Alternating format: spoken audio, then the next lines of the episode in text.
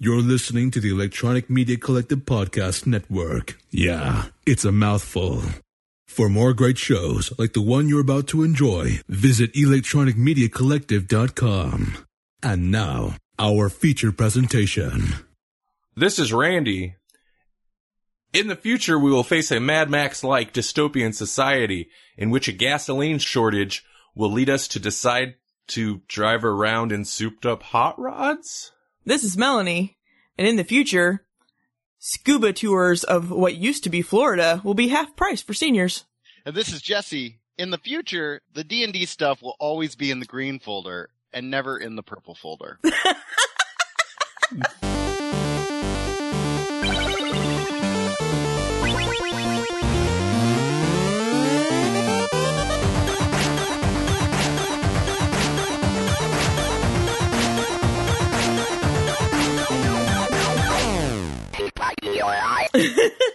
Well, that's so meta. They're not even, the listener's not even going to be able to like, no, they won't know. They'll have no idea.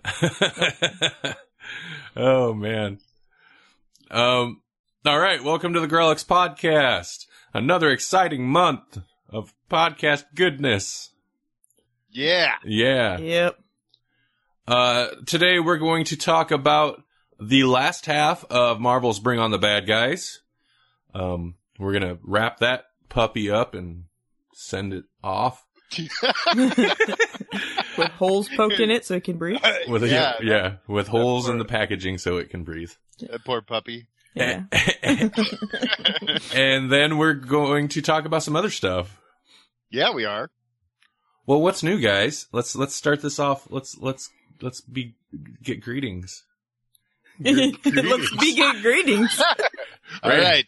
Randy Begin did the, begin the greetings then. be, we begin with the greetings. Uh, What's new with with you guys? I don't think there's anything new with me. Yeah. Nope, I'm the same. Same old, same old. Oh, this is going to be a riveting episode. Well, I don't. I'm not. It, I'm not harassing you specifically. Okay. We'll, we'll have actual rivets. Yeah, yeah. Is it going to be very steampunk? Oh, yeah. yeah. Yeah, yeah. Polished, polished rivets. Yeah. Oh yeah. Got to keep it shiny. Yeah, yeah. Uh, with, with extra uh, goggles yeah. and a bowler hat. So I'm di- okay. I'm dying to talk about this. Um, we went today to the movies and saw Mad Max Fury Road, We did. and it is great. It is, it's good. It's great. I'm looking. I'm looking forward to seeing it. Um, Holly does not want to see it, so I'm in that boat where I'm like, okay, well, I gotta find a time. Well, you should tell her that on the internet, I read an article that said it's a chick flick that is only made to trick, uh, men into taking their women to Well, she's a feminist movie. she's she's read a couple of those, and so now she actually feels like she should go see it because she's a bad feminist if she doesn't. So.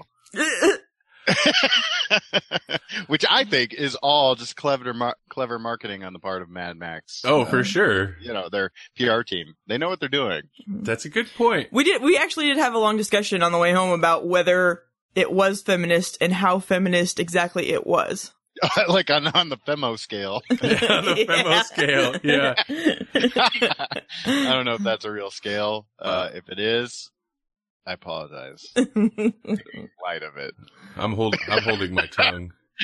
I'm holding my Are you- tongue on several How, things. how did you talk and hold your tongue at the same time? You have incredible gifts, my friend. I can't say if it was.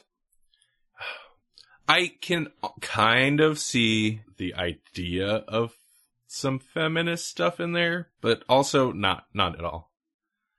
Like there's there's there's a lot of women. But no, not at all. Not even remotely. There's there's there's women in it. hmm There's strong female characters. Yeah, there's strong female characters.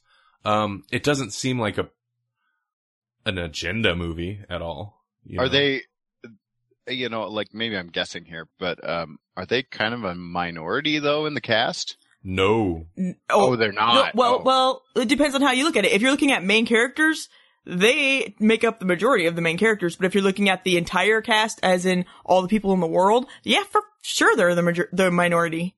Oh, okay. Yeah, That's but what I was wondering. there's- like, There's not that many women in the Mad Max world, it looks like. Um, but the few that there are all just happen to be riding on the same truck, kind of a thing, you know? See, I don't know if I would necessarily agree with ma- that. I mean, I guess like when you do see like gr- big groups of people, there's a lot of dudes in there. hmm But all of the, except, except for one other group of people, they're all men. What are you talking about? there were women in there. Yeah, the one other group I was talking about. Anyway, Yeah, we can't talk about it. We're going to do spoilers. in the cast, because I think that gives, I think, I, I understand what you're saying, but I think that gives, um, someone who hasn't seen it the wrong idea. In the cast, we're not talking about the concept of the world. Um, the main characters and Uh-huh. the people that get the most screen time Yes. are, it's 70% women, Okay. 70, 75% women, Okay, I can accept that. um, including, sh- this is not necessarily spoilers. Is her name Charlize Theron? yeah. Um, she gets as much, if not more, screen time than than um, what's his name, Bane, Mad Max. I can't remember his name offhand, It's because she's prettier. But she's easier to look at. Um, whoa, we just blew the whole feminist thing, didn't we? No, no. It's you. It's acceptable that she's attractive. I she's she's one of my girl crushes. yeah, but you're not a feminist. I can't, I can't count on your well. word to keep me safe from the feminists. That's true. anyway, all that aside, uh, it's awesome. We watched, uh, this last week, we watched the three early Mad Ma- earlier Mad Max movies Mhm. to kind of prepare. And like, I enjoy them, but each movie has some kind of major disappointment to me. And Oh, I yeah. figured out that they're not this movie. Like, to me, like this movie is, what, Beyond Thunderdome takes an hour and 20 minutes before you get like a Mad Max style chase scene. Right. And this movie lives Mad Max style chase scene. yeah. And I. I don't have to say anymore, but big recommendation for Mad Max Fury Road from me. I just wanted to mention it. Um, we saw that instead of, uh, the new Avengers today, so that was probably our mistake, but that's okay. no, no. Well, because I've seen I've seen Avengers, and uh, See, I can highly recommend that you should see that. So, Yeah. And th- we there's high recommendations all around.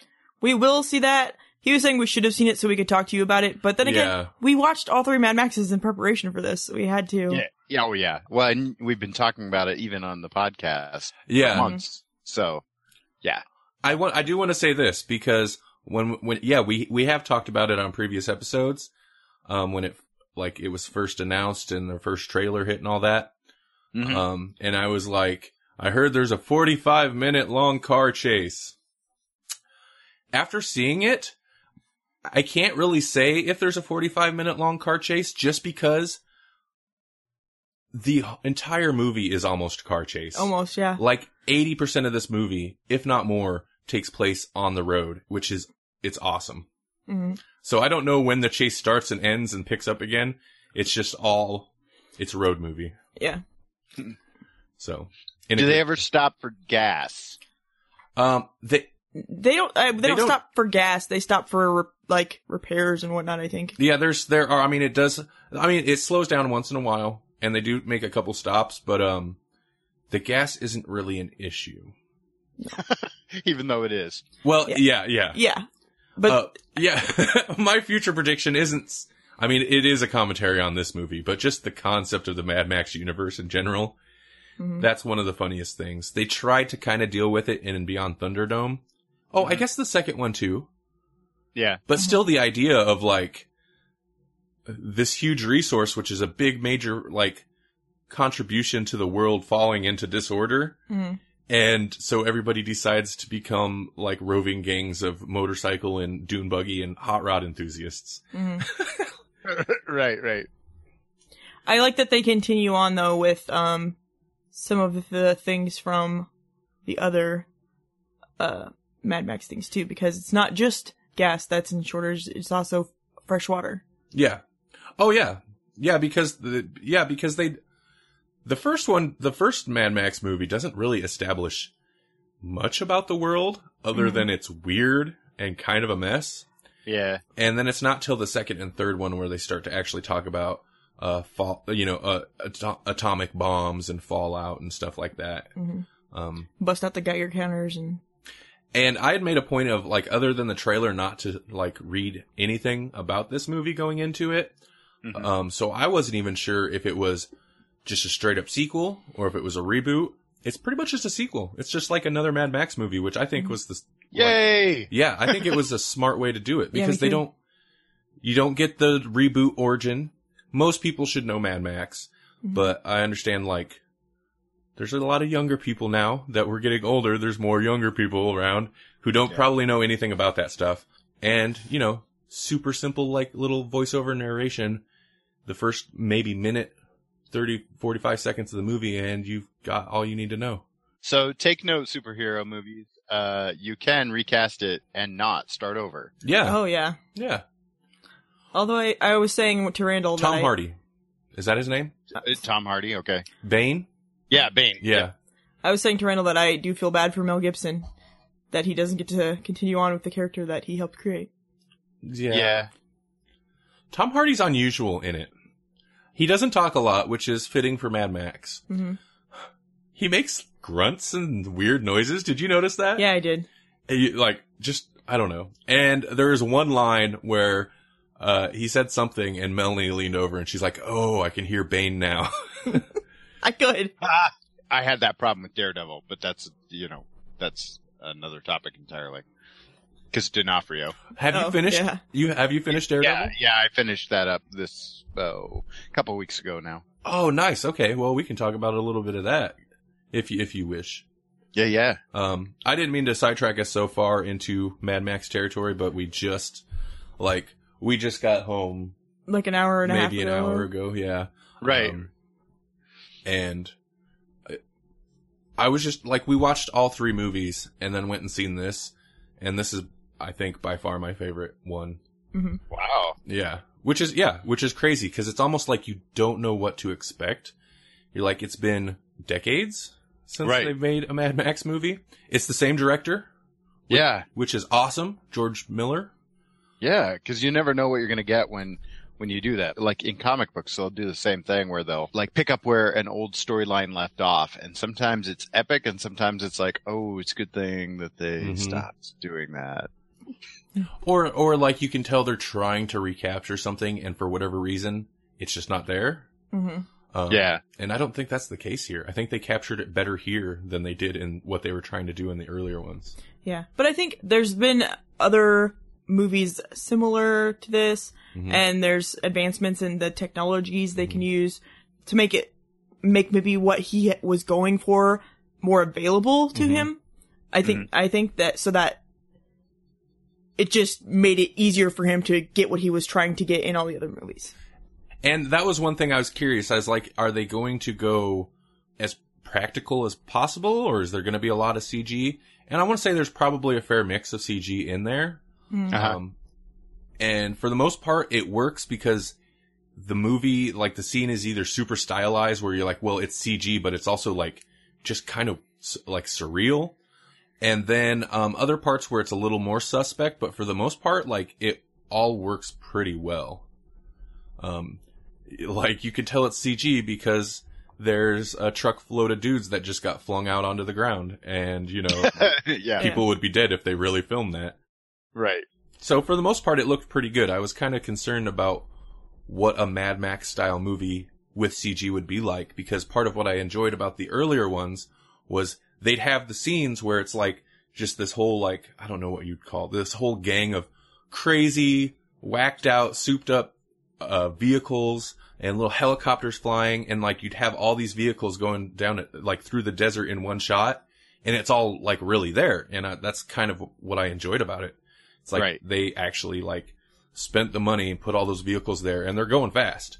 Um, But they usually did all their own super dangerous stunts, and I'm sure tons of people really got hurt making those movies too. yeah, at least the early ones. But anyway, enough of that. We should talk about Daredevil and the Flash, uh, because Melanie and I are not caught up on Arrow, so I know that's kind of a bummer. Yeah, we're sorry, guys. We suck. Yeah.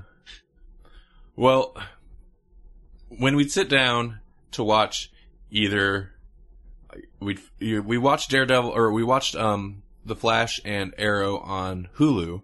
So when we'd sit down, if there was a Flash episode versus an Arrow episode, Flash always won out. Oh, sure, yeah. And then Daredevil came along, and that was like all we watched for until it was done. yeah. Yeah.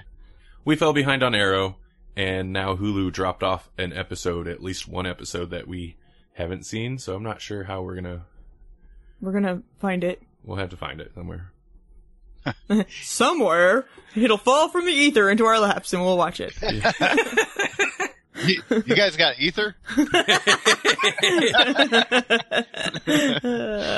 Be a much We more- kind of do the same thing. It's uh, except for a long time we were doing it the other way around. Like, well, we know we want to watch the Flash, so we're gonna save it for last. Oh yeah, Uh, that's that's not a bad way to do it either, though.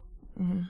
Because there's some episodes where I'm like, I don't want to wait, because we'd be on top yeah. of it. We'd have to wait, you know, a week or so between episodes because we'd Yeah. watch it as soon as it came out for the most part. And it was Right. great because with the Flash, it was like we commented on it several times. It's like the season that never ended until it did, and then it was sad. But it's like Yeah. we're like just keeps going and going and going. 23 episodes, and what they took like maybe a little break partway through. hmm Yeah, We got a lot of Flash. I was impressed for f- first season. is crazy. yeah. Well, they even, um, I mean, spoilers, boom. Uh, like the whole thing with Iris on top of the the building where they kind of talk about it.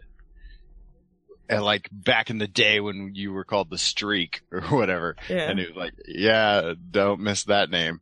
And it was like, oh my goodness, that was all in the same season. Like, Mhm. it feels like that was a different season Uh-huh. compared to what we're watching at the end. Yeah, I think that's like what really makes it for one stand out, but is it's kind of crazy. Like if you compare compare it to Arrow, a lot of stuff will happen in a season of Arrow, but you don't really feel like that much time goes by. Um, Right. but yeah, in the Flash, like, sure, okay, 23 episodes is a pretty long season, but it's not unheard of. But the amount of stuff and like the journey they took from the beginning of the season to the end, Mhm. I didn't expect them to even touch the reverse flash in season one. Yeah. And we Right. pretty much get like that whole storyline re- almost resolved. hmm Gorilla Grodd was in there. It's just a lot of crazy stuff. A good portion of the Rogues Gallery. Yeah. hmm I mean, like uh, all the really major bigs are already in that first season. There's only uh, like a few that I can think of that aren't, like Mirror Master or something like that. They got to keep something back for season two. Right. exactly. They really went all out though, I think. It's almost like, I think by the time they were getting towards the end of season one, they probably figured they were coming back for season two. But it's almost like, throw everything we got at it because, you know, who knows, maybe it won't come back. We'll at least have like accomplished this big, hmm big story and we'll have pulled in, like the amount of stuff they pulled in from the comics is pretty impressive. Sure. Yeah. Yeah, I, I know Randy. oh, Like every time they'd throw something little in, Randy would be like, "Oh, oh, oh!" Like the the suit in the ring, and uh, Well, it was, Oh yeah. That was epic. That was epic. Yeah. it was it's mainly the things that like I know from the I mean I'm not th- super familiar with the Flash stuff in the comics, but it's the things that I'd be like they're not going to do the suit in the ring in a live action TV show. I just don't see it. They're not going to do Gorilla Grodd in a live action t- TV show. I'm impressed that they're going to do time travel at all like Yeah. and they just they did it all, you know. Right. Right. Right. And then Jay Garrick's helmet. Yeah. Mhm. Yeah, I was like, "Whoa." Like, what? And then he's just like, yeah, that's my cue. Mhm. Yeah, that was great. Yes. it was great. Oh my goodness, you guys are going to reference Crisis. Super impressed. Like they've they've been referencing it from the beginning, but I mean, like that's a flat out reference. Mhm. hmm You start pulling in Golden Age Flash, Mhm. so cool. Yeah, I was a little concerned what was going to happen once they got to the, the point where they're like, um, he had decided he was going to go, going to go back and try to save his mom. And I'm like, how are they going to play this out? Cause either they're going to have to do the whole, um, Like the flashpoint. fl- flashpoint thing, Yeah, or, um, they're going to have to like recreate the first season over almost, but they can't because they have tie-ins with the Arrow. So how how is this all going to work? And then and then they fixed it all for me, and I was like, oh, okay, yeah, I, I get it now. Uh, Yeah, I was almost a little worried that they were going to kind of like almost reboot the show. Like not in Yeah. like, you know, this isn't working, let's reboot it, but in like alternate timeline version of season 1 Yeah. again for season 2. I was a little worried they were going to do that and who knows they could, but I I don't see it happening. hmm Yeah.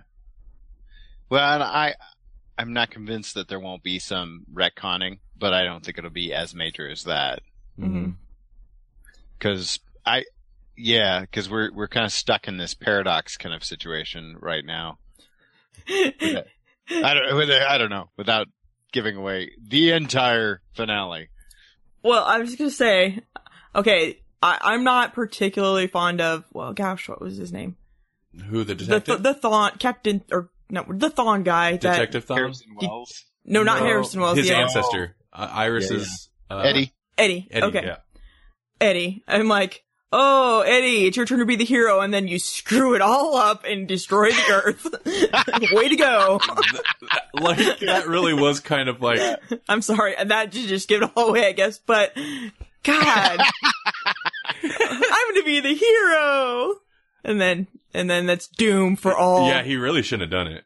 No. yeah. Good job thinking that one through. It seems like the Flash could have handled it if he needed to, but Maybe. But okay, and okay, I know this isn't intentional, and it's not like a slight on the actor himself, but he's got so many expressions that like he's not bad, but just his face strikes me as goofy. It is. He's and, not only goofy, but I'm like, goofy. I'm like, did you see? This is earlier on in the in the se- series or a season, I guess. I'm like, did you see the smile that he just gave him? I, there's something going on there. That's weird. Why is he giving people these weird smiles all the time? Yeah, he like it's hard to explain where if he was a really good actor, it'd almost be like intentional that's his character. You know, he's kind of goofy, but if You almost have a Barrowman problem. a little bit, yeah, yeah. Where it's Uh, like, he's really enjoying it, and it kind of messes up the show. Maybe that's what it is. Maybe Yeah. he just loves shooting that show. I think so. Um, but that made the character very likable for me. Where initially I was like, "Ah, I don't really care for this guy. I don't care for the angle they're taking with him. Um, Mhm. but yeah, I ended up enjoying him quite a bit to where when he does that final thing in, oh God, that's almost a spoiler in itself, but to what he does in the season finale almost makes more sense because it's like, well, he's like good natured, but kind of goofy, not necessarily the smartest. so it kind of makes sense he would do that. Uh huh. Way to go, Jughead. yeah, exactly, exactly. The lovable Jughead. That's weird. Reverse Flash's uh, great ancestor is uh, Jughead. yeah. Well, and that Explains why they're always going out to eat now. it's true. It's true. I have never read any Flash ever, so I took it upon myself to Wikipedia, um, Oh, yeah. the Reverse Flash, find out a little bit about him. And I'm- oh boy. And I'm like, wait a minute. This doesn't make, uh, I'm like, basically this guy's just always been insane and done crazy stuff. And then one day decided that the Flash was his nemesis and that's how it happened. Or from what I understood. I'm like, this is all really weird. Well, and there's a couple of them too. So it's like some of them are from the future and some Mhm. of them aren't. And yeah. Well, uh, then though, I, maybe I didn't read enough of it because I only, I don't know how much of it I did read, but I was reading out, out to Randall also. Um, but yeah, the, the one was, was from, from the future well beyond. Ebert Um, if if you got the original one, then yeah. Mhm. Yeah.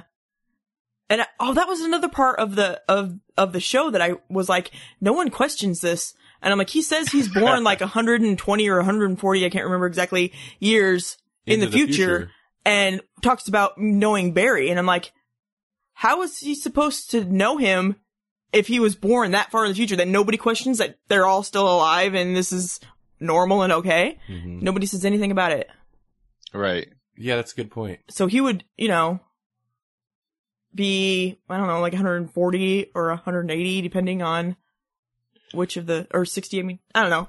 No, well, I mean, in a TV show, if you're dealing with time travel, things are going to get dicey, but that does seem like a pretty basic, like, date to have nailed down or time period. hmm Yeah, I'm not sure how that works. He, cause he does say he was, he's not born till like 140 years from, you know, present day, hmm Hmm. Maybe But- th- maybe they're just like but he's met Barry. yeah, and maybe maybe they're just like oh well, I'll Maybe have a like a- long long happy life I guess, and then, then just long. don't question it. kind of like uh like Deadpool kind of thing, where like Deadpool he just regenerates so quickly that Oh, you know what? That's not a bad, yeah, that's not a bad kind of like kind of like Wolverine. You know, it, it could be that kind of thing where he has almost like a healing factor, which keeps him healthy and young. I don't know. well, no, no, yeah, I'm not I'm not saying there he couldn't still be alive. I'm just saying it's weird that he wasn't like, why would I be your nemesis then? Yeah, if you true. weren't even born until after I should be dead. He says that, and and yeah, Barry doesn't question it. Nobody questions it. But I'm weird Right. like that. I, I'm the I'm the I'm the person in the room that would be like, wait a minute, wait a minute, and ruin everybody's this, fun. This math doesn't add up. yeah, yeah, You can have your science, but not science without math. that's right. Um, a couple episodes back, the episode where they had to they were they had to transport. Well, they kind of had to transport the prisoners. Hmm Oh yeah. Now, the Flash sometimes dips into Arrow style logic or lack of logic, Yeah. Yeah. but not nearly as bad most of the time. Why go and get Captain Cold Yeah. and the, his sister, the gold girl? I don't know her name. Yeah. Why did he go get them? They served no purpose other than she happened to know how to drive a big rig. Mhm. There was no reason for them to be there. I didn't understand the point of that other than to double cross them because they're villains. yeah. Yeah. Uh, that probably was it. It, it just made sense, uh, for the double crossing and to get them out of the way for later parts of the show. yeah, I mean, the plan was fine. Like, they gassed them, put them to sleep, throw them in the back of the truck, keep them gassed. You've got no problems. You just drive Yeah. the truck across town and don't tell anybody about it. But they also have the same type of security as the Arrow Cave, in which anybody can apparently just waltz right into Star Labs unnoticed. Yeah. And not, Unless you're Harrison Wells, in which case we know he's in the building. Uh, o- only if he's in his wheelchair though. Once he's out of it, then. Oh yeah. then he's in the building and they don't know All where he's are at. well, you know they had to have that episode just so they could actually name her the Golden Glider. That's what it is. Yeah. Yeah. That's that's why. The Golden Glider. Mine was better. What was yours? Gold digger. Gold Digger. Oh, that would have been good. I didn't say she's a gold digger. Oh man. Uh, the season finale of The Flash was huge. hmm yeah. The end, okay. Horrible cliffhanger. Yeah. Like, that's a pretty insane cliffhanger to leave a season on. hmm Yeah. Um, but leading up to it was awesome. hmm And I was impressed with, um, the production for one. hmm Like occasionally they'll do the CG flash running around or flash and reverse flash and when they get up close to the camera, it, it's, it's a little, it's iffy. They look, Mhm. you know, It goes bullet time. like, like you're super fast. Now it's time to go bullet time. yeah. And like, you know, it looks questionable, but for the most part, like it's a TV show hmm and I'm super impressed with it. And like how, how huge was that last scene? Yeah. where Yeah. you know again i'm gonna spoilers just because i want to say it we got s- skyscrapers being sucked up into the sky and barry's like running up to up into the sky jumping from debris like it was just awesome hmm Flash NATO. yeah Yeah. yeah Yeah, it was-.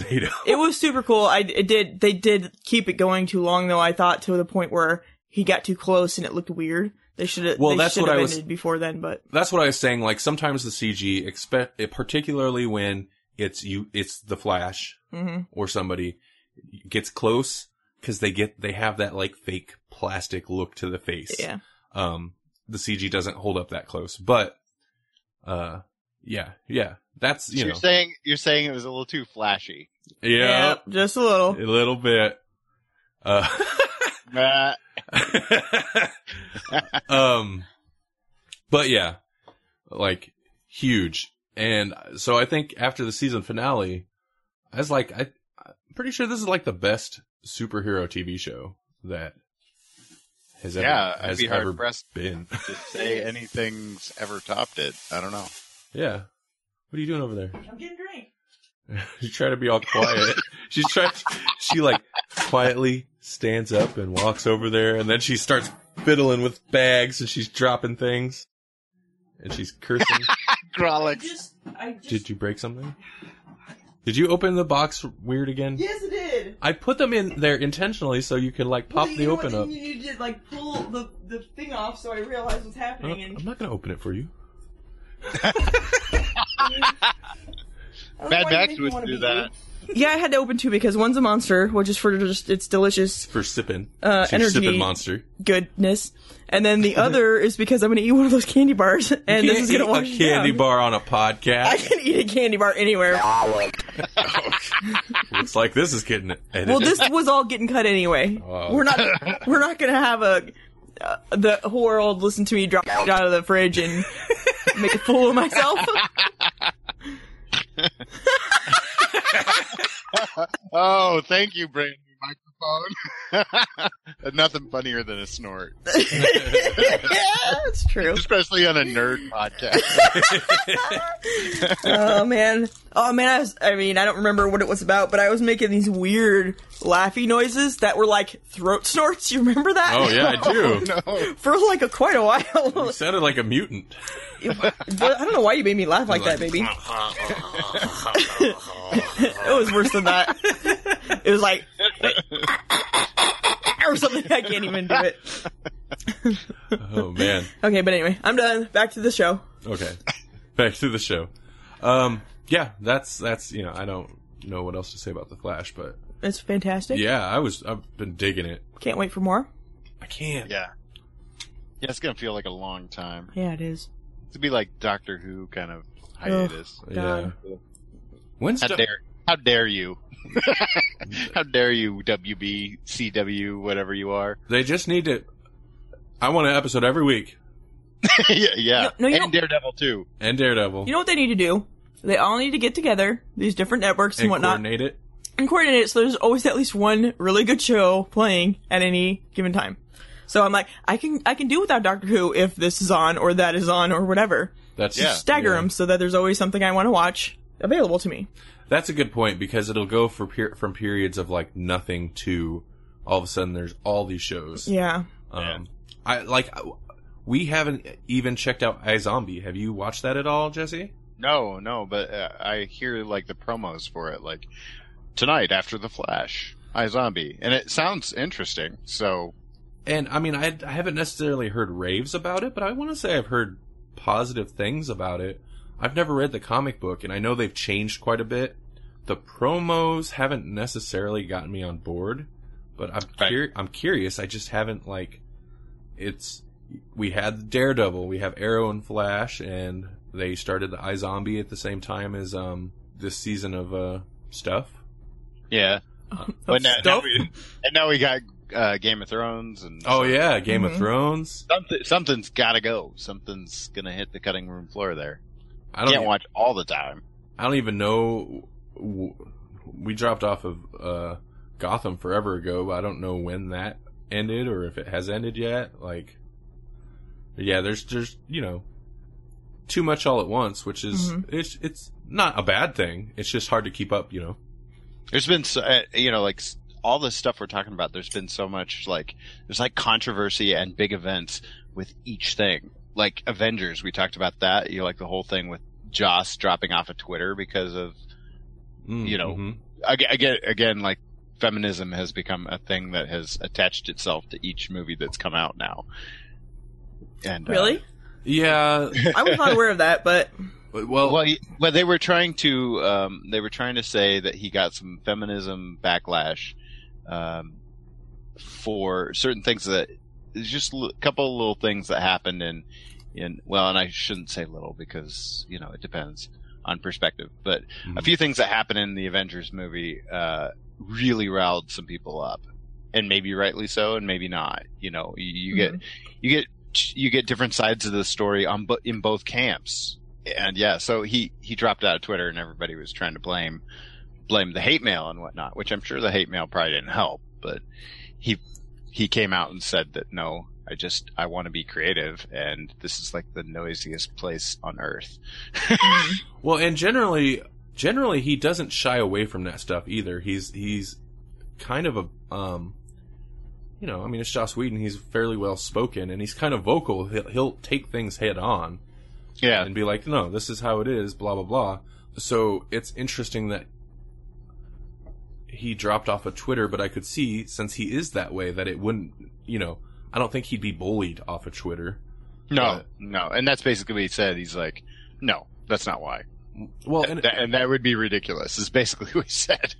and somebody in his position, particularly since he makes so many like shows and movies that are geared towards a certain audience, i.e., the internet geek type audience, Yeah. or at least not necessarily geared towards them, but like very, you know, appealing to them. Uh, It would be like uh, that last season of The Guild that we watched, in which it's like the game developer who is too busy obsessing about what people are saying about him online to Uh-huh. actually like do his job. yeah. It'd be Yeah. like that to where it'd be hard to deal with that if there was so much of it. It'd even be hard just to be like, no, I'm not going to look. Okay, I'm going to look, you know, just to see Yeah. what people are saying. Eh, it wouldn't be too hard for me. Well, you don't look at any of it. exactly. Um, And you know, uh, I mean, I'm not a feminist, that not really, but I'm I have believe in you know some feminist principles. I don't. I think well, women you- shouldn't be excluded from things and should get paid the same for the same job and all that kind of stuff. But when we're talking about the entertainment industry, it's a freaking story, and you can't m- make people change stories to be uh feministically correct because it's not about being correct. It's about a good story being entertaining. It's not entertaining if it pleases everyone in the freaking world. I don't know. Well, don't tell the big movie studios that they want to please every possible buddy. Well, that's why their movies suck. Well, that's that's where you do run into blandness. Like Yeah, I know. if you sanitize everything, that you know, th- there's not going to be anything interesting in it. Mhm. Yeah. That's not to say you should go out of your way to offend everybody you possibly Well, can. no, I don't think you should. I think you should write a good story, and if it's a good story, then leave it leave it how it is.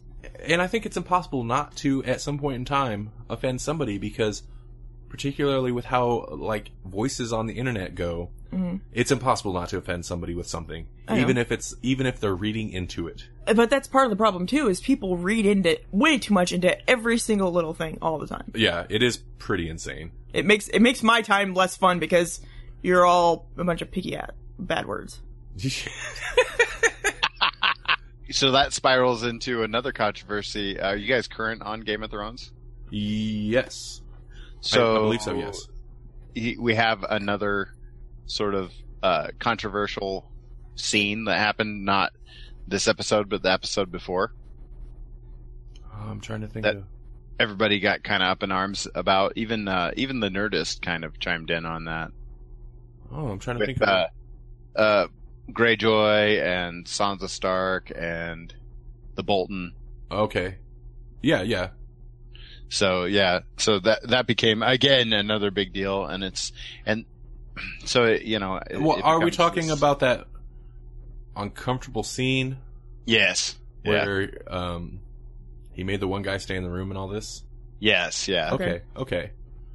So that upset people? Yeah. I thought Well, was Partly because it was not. I mean, like they changed things uh-huh. because that wasn't actually Sansa Stark, and so people were like, and at the same time, it's like, well, this was about as good a way for them to kind of reconcile all these crazy plot points that they couldn't do because Game of Thrones, the book, is like even more an ensemble cast than the show. And the show is already at a point where it's like, well, who's that? And you know, like I'm So are people upset about just the scene itself like they were back um was it last season with um that scene with uh King Joffrey they're Joffrey's almost funeral and I would say they're almost more angry about this one because it didn't happen that way. are they the- upset about the character change? A little bit, I think. Oh. Um, you know, it's like what's gonna, you know, and I don't, I haven't read the books and I don't know what's going Mhm. to happen. So um, the the arguments have been that it doesn't. This does not lend to making Sansa uh, stronger as a character. Like the you know like the argument is being made that well she'll just rise above this and and uh, and then the counter argument is no she never did have to rise above it and that doesn't necessarily make you stronger. Okay. Okay, yeah, I get that, but how are they going to avoid it? Is she supposed to be? If, if part of the story that's going on right now is obviously she's going to marry this guy. Obviously, he's a not a nice guy. Something is going to happen that's not going to be pleasant, regardless of, of how they of, of the, how they set it in in the scenery. Um, Right. Why not make it something impactful?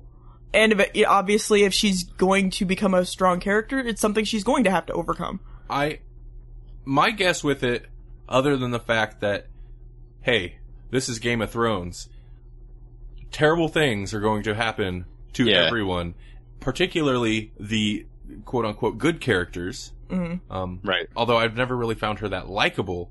Usually the characters that are likable get it worse. Yeah. Um, Yeah. Not always, but I'd be surprised if it doesn't go somewhere plot wise. Y- yeah, Mhm. yeah. I think it'll make I think it'll make a come up a comeuppance that Ye- much more impactful, probably. yeah, either it'll change her so that she, because she's just kind of had to go along with everything so far, hmm with with King Joffrey, um, with oh, what's his the character's name? Peter Dinklage's character.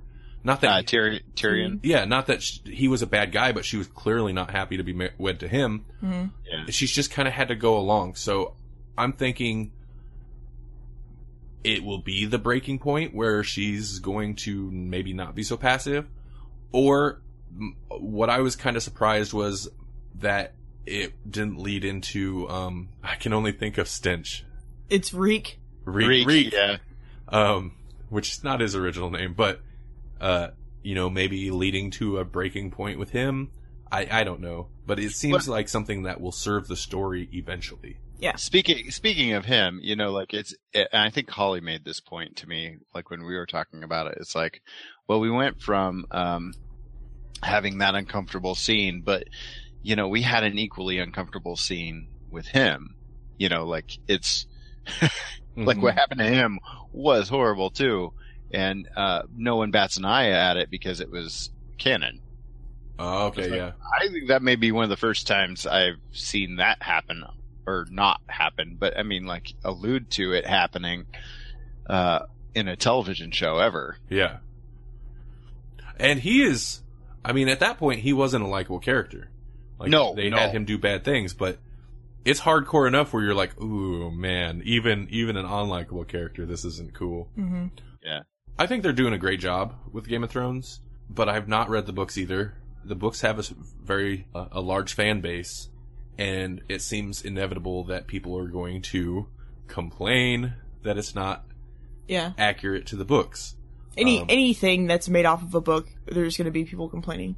So I think, I think to have something based off a book that a lot of people like, that is still on its own a pretty quality show, hmm is you know pretty good because you usually don't get that when you with adaptations. It's true. I've Right. seen far too many that are crap. Well, that's my point. Yeah. Whether they're, I mean, I've read the books, so they're twice as crap for me, but they're crap in general anyway. Mhm. Timeline. That's like the worst adaptation ever. Timeline. I don't. I'm a, Uh, Paul Walker, it's a Crichton book, the Mhm. guy who wrote Jurassic Park. Mhm. It's a time travel story too, so the book was amazing. Um, and then the movie came out and it was horrible. Mhm. yeah. It oftentimes it doesn't. My it worst for me. go well. Eragon. Mm-hmm. Oh yeah. That was such a crap movie. And I'm like, the books are, uh, really were good. Well, and you kind of have to give Game of Thrones a- another hand because there aren't a lot of good fantasy like movies or live action. There live action fantasy seems pretty hard to pull off. Mhm. And I mean, Game of Thrones is on the fringe of that, but you've got dragons, so it's totally in there. Like there's dragons and magical things that happen. Yeah. So you throw that in in there, and you know, come on, Mhm. get get off its back. yeah, I had not heard that any of that at all. Like, yeah, that's that's I don't know, that's just an aspect of it that I was unaware of, but I'm not Yeah. familiar with the with the books. You know, my friend uh, Allison, she started reading the books after she started watching the series, but she only reads the Daenerys parts and skips all the rest. And I'm like, that doesn't really count. Then I don't think. Really? yeah. Yeah, yeah. what were the other ones? There's there was like a whole bunch of controversy about everything. Like everyone got mad about everything. I don't know. I don't. I don't really internet much, and when I do, You're probably a happier person. I am a much happier person. I am. I don't interact socially. for you don't most check like the news sites or the entertainment sites, and you don't you don't Twitter, Mm-mm. and gaming is really most of your extent on Facebook. Yeah. So yeah, you're not tied into the more pleasurable sides of the internet. Mhm. Was we were we were talking about how like there was like everybody got mad all at once about everything. Mhm. That was the thing. It's like everybody, you know, the Game of Thrones controversy happened, and and that was hot off the heels of people like getting up in arms about um, Mad Max, and Hmm. that was hot off the heels of something else, and Definitely. probably the Joss Whedon thing. Yeah. It's just like one thing after another. And it's been it's been like that for a while now. It's like everybody feels like they need to get offended Yeah. all the time for some Mhm. reason now. And Oh, and- they they announced uh with Joker's the Joker's tattoos were not real, and now they're announcing that they are real. Yeah, really, yeah. Just make up your mind. I think the internet as a thing, like, it's a, as a collective conscience, just likes to like make sound and Yeah. they like to take in bits and then spit stuff out. And sometimes when stuff is good, they have to find something negative about it to chew on for a while. Mhm. Sure. Um, and I mean, we've for the most part, like I haven't seen Avengers. I'm gonna go on the assumption that the Avengers sequel is pretty good. Yeah. I've heard favorable things about it. Um, Mad Max is good. Uh, Game of Thrones is good. Like, like we're fortunate to get this like pretty well done entertainment on a fairly consistent basis anymore. Mhm. and especially for something that has a lot of uh production because generally the more production there is, the more influence there is from people who won't let you make things awesome because Uh-huh. they don't want to upset all the nitpickers in the world. Well, yeah, so much money going into it, they don't want to risk. They Mhm. want it to be as broad as possible so they can make that money back. Mhm. And, you know, the more money, the more fingers in it, and, you know, the more opinions. So it's amazing that we get these things that actually turn out fairly well, Mhm. given, like, what the, the whole process of it. But then, but the internet still, like, there's still people who, I think they just want to throw themselves in it somehow. And if they're not into it, you know, kind of like us, where we're like, yeah, this is great. Um, then, Yeah. then they're like, well, what can I be angry about this? Somebody's, you know, I have something to say about this, even if they don't, you know, like that just seems to happen a lot. uh, to kind of take it full circle, um, just recently, I think two of my favorite, like counter, almost counter to what's happening on, on internet, like the pundits, pundits or whatever. Mhm. Mhm. Um, yeah, like two of my favorites, uh, today was it Michael B. Jordan, who is going to play, um, he's the casting for the Human Torch. And he basically responded to, uh, the criticisms because he's an African American actor. Mhm. You know, like the recast there or, or the casting decision there. And he responded uh, just super eloquently about it. And he was like, I broke the first rule of being cast in a superhero movie, and that is you do not go on the internet after you've been cast as a superhero. Ugh. And then he but he responded really eloquently to it. And then probably more fun was uh, Chris Pratt, who uh, who preemptively um, apologized for anything he might say on the press junket tour for uh, Oh, yeah, like, yeah, yeah. and and apologized for whatever he might have what whatever offensive comments he might have said about the Velociraptors. Sure, yeah. So Oh. I thought it was pretty fun and and it, you know like tongue in cheek way to handle things. T- Mhm. yeah, because that's how it does is that's how it works now. So yeah, it's take jabs at it ahead of time. That's that's fun. Yeah. I've even heard complaints about Jurassic World, the trailer for Jurassic World being sexist. Oh, Seriously? yeah. Uh, yeah, it's bad. It's bad. Anyway, Was it because the the dinosaur that they made bigger than the Tyrannosaurus ate was a female that ate its sibling? Is that what? It, that's the sexist no, thing. Okay, we so- we actually we seen the trailer just. Well, I mean, I've seen it before, but we've seen it today in the theater. Mm. And I think it was the when he Chris Pratt is talking to that lady, and he's like, they, they, you know, all they want to do is is eat and hunt, and and he does the little fist mo- Yeah. movement, you know, like, uh, yeah. and he's like, you know, surely you can identify with at least one of those or something like that. I think that was the sexist comment. Uh, okay. Hmm. Being Except- That's the id. That's what we all have. that's that exactly that was my point. Basic psychology, yeah. you're you're a human being. Human beings have sexual desires. Just being sexual in nature does not make you a sexist. Like it's there in well almost everybody. Yeah, almost. Not all. I mean, there's a few exceptions, but sex is a thing. Sex is a thing. And sexual attraction is a thing. And to admit to admit that these things exist in people is not inherently sexist or evil. I don't know. It might be. Maybe you have to deny deny all of the basis urges. Uh, uh, okay, weird. It's a weird stance for Well, I you to hope, take. I hope not. What? No, no. He says he hopes not. No, I'm not. I'm not serious. Of course. I know. I know. I'm just not. saying that's the only way you're going to make everybody happy. No, Because all they do is somebody will complain about that. it, it, You're being too puritanical or something. Yeah, you're right. That's that's that'd be us actually. I mean, okay, I there's things I'll complain about that Mm-hmm. I'm, you know, if something, I don't know. I feel awkward when we do certain like reviews. Mhm. Um, but there's, you know, there's things we complain about, but I don't think we ever are like we feel. I don't know. Never mind. I'm. I feel offended by this. yeah. I don't think I've don't- ever said that in my life. Even if I come across something that's offensive, Mm. I'm just like, whoa. Well, You know what happens when I come an- across something offensive? that was a That decision. an interesting choice. yeah. I go, I go. Uh, sorry. So interesting choice or interesting decision. That's now code for you really offended Randy. or confused. yeah, yeah. offended or confused. So yeah, I don't know. well, that was interesting. Let's move on. No, Well, I'm not that just was kidding. That was, a, that was a strange choice. You are eating that candy bar and it looks good. I'm sorry. Um, the dog thought so too. hmm Yep. Uh, so I guess let's talk about some uh, comic books. What? What? We're only an hour in. Oh, okay.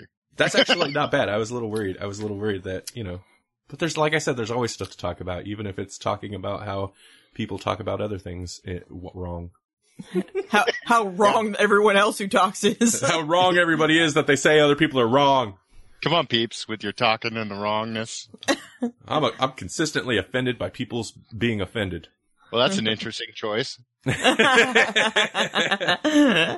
Okay, so we're gonna move along to our poll list pick. Uh, ooh. Hey, are you online? Is it is it scary for you to do I a- can. some browsing? I can. I can do some browsing. How's your? I've- I have good internet now. So. I was gonna say you've got a new headset and you've got shiny. I've been good uh, for a while. I, I just knock on wood. you got shiny new internet connection. How's it? It's going well. I'm I'm really enjoying it. So Good. so when Time Warner gets bought out by somebody else, that'll be a bad day. Yeah. So we are looking at the Grawlix poll list. Yes. yes. Last I checked, it was a tie again. Oh, really? Because I, I earlier when I looked, there was something in the lead. Ooh. oh, oh. Let's see what is true. Oh, you're right. It is now a tie again. Okay. It wasn't a tie earlier, but it is now a tie. Looks like we've got a tie between Planetary and Batman Arkham Asylum. With Okay. Y: The Last Man being uh, not in the tie, but right underneath. It's trailing just behind. Yep. Oh, I like that one. You should, Melanie. You should get down there and vote once in a while. Yeah. I don't know that I want you guys to read that though. That's you know. Well, that's your, what, that's your That's book? your- Huh? That's your book? That's my book. That's right. I don't know if I want to read that. There's a lot of women in there. yeah, yeah. It, it, it actually does deal with feminism quite a bit. Okay, anyway. Uh, Sorry, I ruined your joke. It's okay. I guess that's what women do. Huh? Whoa. I'm sorry. oh god. Um, So that was a decision.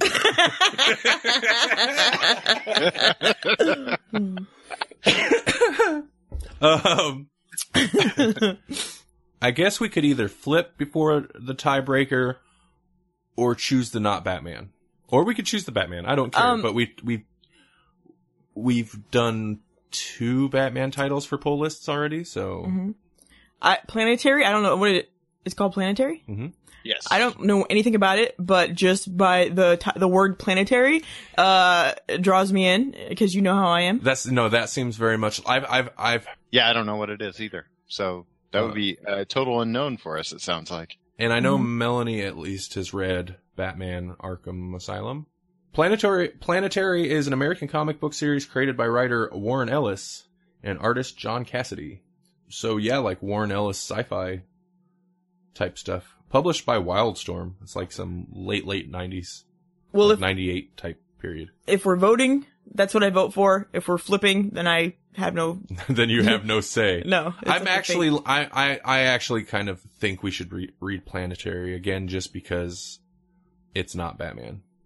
okay. I mean, I love me some Batman. Don't get me wrong. I'm, Yeah. I'm game for that. Yeah, because Okay. Batman, Batman's a thing that we'll keep too. Like Mhm. we know, Mhm. we know whenever we read it, it'll be fun to read. hmm Next month will be a big month then, because that'll be Planetary, Oink, and uh, Walking Dead Dead. Air again, right? Yeah. Yeah. Oh man. Are we gonna have time to go? I don't know. we'll see what happens. Maybe we'll have to. I think Oink really is. I mean, I think going forward, I I think it won't take very long to discuss. Okay. Okay. Okay. Having finished it, I, th- I think it's it's very art. It's very kind of hitting a central idea. Uh, I I could be wrong, but I I don't think it'll take that long to discuss because it's pretty cut and dry. Planetary. That'll be next week's poll list pick. Um, Next month. next month. Sorry. See that that's just how quickly we get on it. Yeah. Uh, we yeah. let a whole week go by, and that's when we start looking for, for our source material. Dude, sometimes it's true. Sometimes That's why we. That's why I have uh, Amazon Prime because you know sometimes we're cutting it close. There's been times where it's been like two weeks till we need to record again. I'm like, oh yeah, I need to find this book. We're supposed to talk about it. Yeah. Mhm. Or, oh crap, I told Jesse I'd send him this thing two weeks ago. right, right. Yeah, I, I, I you know, that happens sometimes. what is the poll list pick? I'm glad you asked. uh, um, if you go to the website, grawlixpodcast.com, it'll be in the right sidebar. Uh, also, if you click reading list, um, it'll be on that page. Uh, but you can vote on what we read. Please do. We have a few titles on there that have some votes. Uh, basically, whatever has, as you've heard our discussion here, whatever generally has the highest vote. Sometimes if it's a tie, we have to just decide. That is what we will read and discuss on the next episode.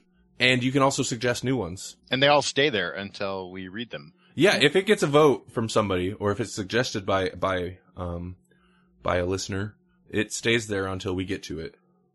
And eventually we will. Eventually, we'll get to it. We'll get to everything. hmm It's getting smaller. Is it? We haven't had anything new added for a while. We just kind of get some votes on what's on there, which is the, you know good. That's the idea. Uh huh. Yeah, But we're we're slowly getting through them. We've read some awesome stuff Yeah, we have. we have that yeah. I wouldn't have necessarily ever read. So vote, and hopefully not all ties for us. hmm yeah, yeah, every week.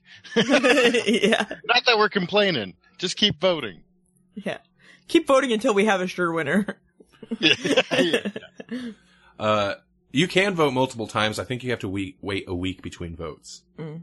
Um, I don't I don't mind that in cases where like obviously, I mean I don't necessarily want somebody to dominate what we read all the time. Yeah. But I don't mind that because we it's not totally uncommon that we get ties like this. yeah. So Well, and I think this is just within a couple hours because when I uh, when I checked it a couple hours back, it was uh, Arkham Asylum would have been our winner. Hmm.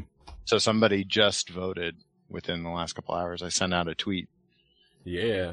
So, Well, wow. Somebody Yeah. voted and right down that's to the wire. that's the book that we chose to uh read is the book that they voted for. So, see, Yeah. it It, makes a difference. It does. Good job, democracy. Yeah. Woo! And if you also are on the website, um, I also I always have displayed on the side what we're reading currently for the next episode. Mhm. So if you want to read it, if you've never read it or you want to reread it and then hear what we say about it, uh, you know, uh, we let you know what we're reading currently. And you can read along with us and then and then listen to us bash it. No, I'm just, I'm just Well, and then if you'd also like to have a bigger impact on the show, you can fire off an email to letters at grawlixpodcast.com and let us know what you thought of the book. We'll read it in the, in, in our non-existent email segment. yeah. our our mailbag, our letters page segment. Our fourth forthcoming email segment. Yeah, thank you. Yeah. uh, not a lot of emails. Not a lot of emails. No. Um, Usually people asking if we would review something, and we usually do. yeah. mhm. So- yeah, yeah, that's that's what we'll So get. feel free to, so feel free to send us those emails too. Yeah. But we'd like to hear some listener responses as well. Yeah. Or, or, you know, maybe emails for the, you know, for the old, old folks. Maybe, maybe emails just not fast enough. Uh, we're on Twitter fairly regularly. Um, or a Facebook page. Yeah. But Facebook, Facebook for pages just is not hopping like Twitter is. Yeah. Just, Yeah. just in general. But, um, We're we're slowly growing over there, Mhm. and uh, I don't think all of our stuff gets to everybody. So mm-mm. Twitter's the quickest way for you to actually see what we're saying. Yeah. So you can always contact us through Twitter too, and that's a good way to get a question or just tell us that we are awful or good. Yeah. Yeah, yeah, We're awfully good. uh, Um, yeah. We've been getting some really nice. I know this is prolonging it still, but we've been getting some nice comments on the YouTube channel on um like the the community reviews we've been doing. Mhm. We've actually been getting some back and forth between us a few people. That's been pretty awesome. So if you come across this on YouTube, because we'll post this on YouTube about a week after it goes up on the website, comment there and Mhm. we'll talk to you. I wish we could. I mean, I know we none of us are interested. As well, I don't know. Maybe Jesse is, but neither Randall nor I are interested in having our faces up while we do this. Just do video podcasts. But but uh, your eyebrows, man, watching your eyebrows work when you're talking is something everyone should be able to enjoy. I wouldn't be totally opposed to it, but yeah, it's You could just video your eyes then. Like your eyes could be the only it'll just be a close up of my eyes the whole time. yeah, Yeah. yeah, yeah. Yeah, just you, you could just have like the circle in front of where your face is, and then just have you know that little piece showing. Just a close up of my mic screen here. Yeah, mic screen and eyebrows. That's all you need. It'd be so bizarre. It's like an art piece. I've, I've I've thought about doing like a, a video because just sometimes sometimes video is just as easy or easier Mhm. to shoot. I, that's one thing I found uh, editing that Grawlix Bites was like why you know it's almost easier for me to edit a video. Mm. It almost took me less time. Maybe just because I know the program. Yeah. Yeah. No, I mean, it's kind of true. Like, in some respects, the way we do a lot of our video content is quicker, but other times it'd be like almost, it'd almost be like, it'd be just easier to th- record us and throw it up there. Yeah, Sure. It just kind of depends. I have thought about it though. If we did video podcast, like video episodes of the podcast, I know how I'd set it up. I'd set it up so that you can see me and Melanie, and then we'd have uh, a TV screen with your with your video feed. Uh, I could be like uh, Prince Robot the fourth. Yeah, Yeah. yeah, it'd be great. I've thought about this. Speaking speaking of video, just kind of a segue. Um, Danny Johnson saves the world. If you guys go back to was it episode seven, the Ozfest Mhm. special, hmm uh, where we interviewed or you interviewed Christopher R. Mihm. Uh, that just came out and we uh, contrib- contributed. So if you stick around to the credits at the end of the movie, you'll see grawlixpodcast.com in the credits. Yeah. contributor. Mhm. Proud contributors of the Mihmiverse. Yep. That's very exciting. Yeah, you sent me some some uh photos and photos. You sent me some images, some pictures, some photographs. they, well, they were taken with the camera on a phone. electro photographs Electrostatic shot through, shot through the wire. shot through the wire. um, but yeah, you sent me some pictures. I guess would be the proper, the more modern way to say it. Uh, yeah, it's super exciting. I, I was jazzed to see that. yeah, I know he's like, did you see that thing? And I'm like, what? And then we had a big discussion about me not being able to figure out messages on Facebook. oh yeah. Man, I haven't watched any of those. I want to. I mean, I've seen the, the oh, we, trailers. yeah, we'll we'll have to set something up. I, you know, the only reason I watched it uh, was because I, I just spent uh, about a day and a half out in Waverly, Iowa, with Ben, Mhm. uh, Ben Kruger, who you know we've kind of networked with in the past, and uh, got a little interview. Haven't had a chance to listen to it to see if the audio is any good, but uh, yeah, since I was out there, I was like, okay, he's he's my he's my puppet friend, so we're gonna have to watch this. So. Yeah, nice. Pretty entertaining. Oh yeah, uh, you know I think it's one of my favorites now. I mean, and maybe just because it's brand new, but hmm uh, uh, you know I, I like a lot of Mihm's movies, and they're all like he he always tries something new with each one. So this was fun too because he's again trying something new, and it and it it worked out really well. Like the storytelling that he did was very fun. Hmm. So I, I recommend it. I like his name too. Yeah. Mihm. Yeah. Sounds like a sounds like a fun little guy. A fun little guy. well, he's he- got a podcast too, which he also talks about in that interview you did. hmm So uh, these bad guys. Yes. Bring them on. s- Speaking of not fun little guys. Oh, oh, we we should bring them on. Yeah. Um, the we're so organized. It's great. oh yeah. Um, so our pull list pick for this month and last month, we will be talking about the second part of Marvel's Bring On the Bad Guys because it's a pretty hefty book. So Mhm. we discussed the first three uh, villain origins in the last episode, Mhm. and now we're going to talk about the last four in the book. Okay.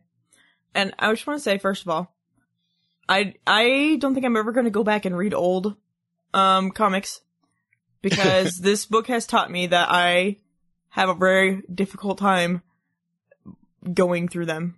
It's not it's not like it's hard for me to read. I read a lot Mhm. and uh I read a lot of old books that are just books, but old comic books are like like my kryptonite.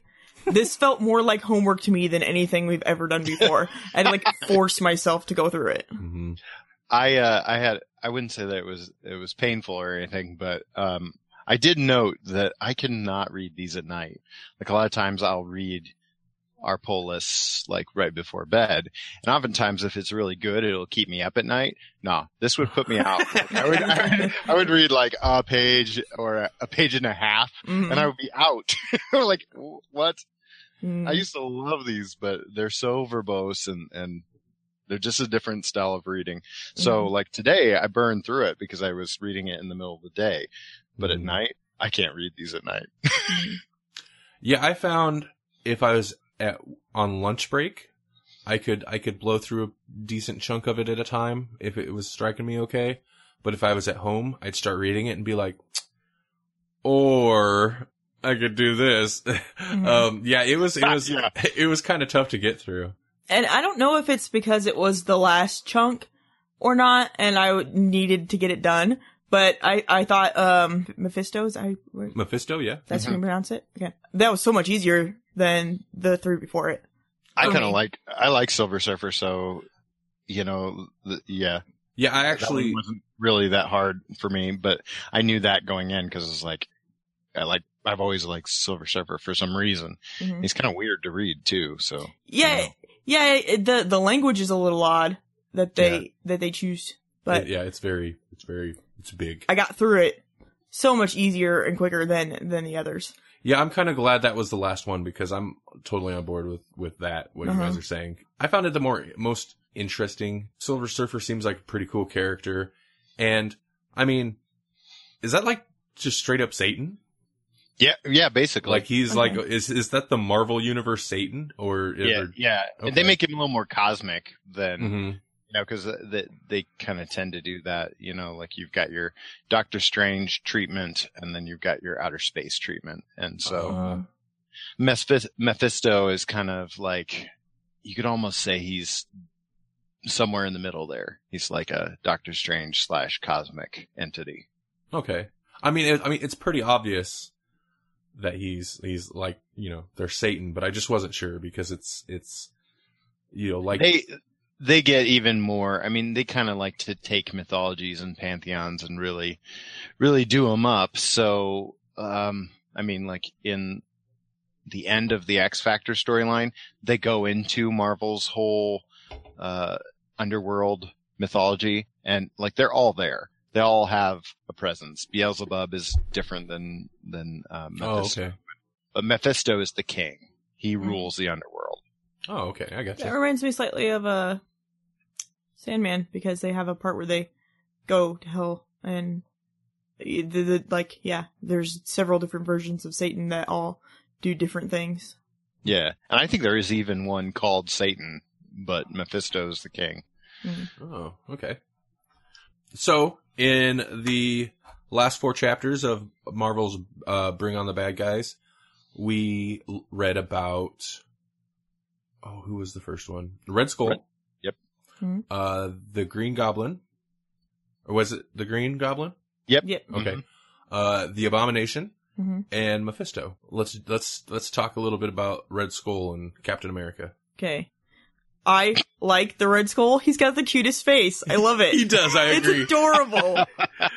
I agree. His expressions and like the the way they draw his face in this, he he it is cute. It and is. It's hard to hate him, yeah, I know. it- but he's got a swastika on his chest. I mean, it's it's Yeah. so weird. hmm Um, Uh, but previous to this reading, uh, you guys had probably seen Captain America: The First Avenger.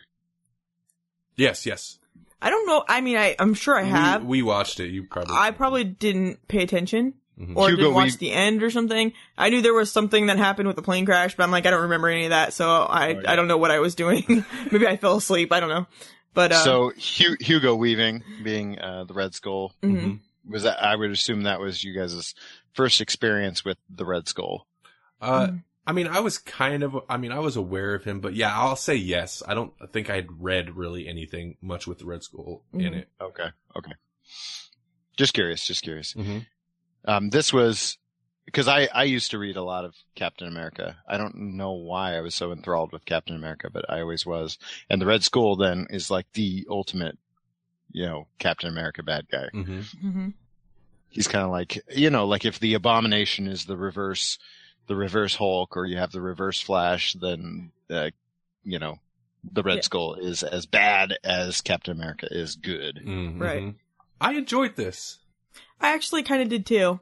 And when we talk about the Green Goblin origin, we can kind of touch on it more. The setup was kind of standard. You've got Red Skull has Captain America uh, chained up to a chair or whatever, and instead of doing the smart thing and just offing him right there, he's like, "No, that's that'd be too quick. Instead, I'm going to stand here and tell you about my origin story." Yeah, hmm uh, despite that being like just like pretty much the exact same thing ha- that happened in the Green Goblin origin story, Mhm. I still found it enjoyable. I was on board with this whole with the whole uh, Captain America Red Skull part up until the Red Skull kind of dropped out of it. Um, Yeah.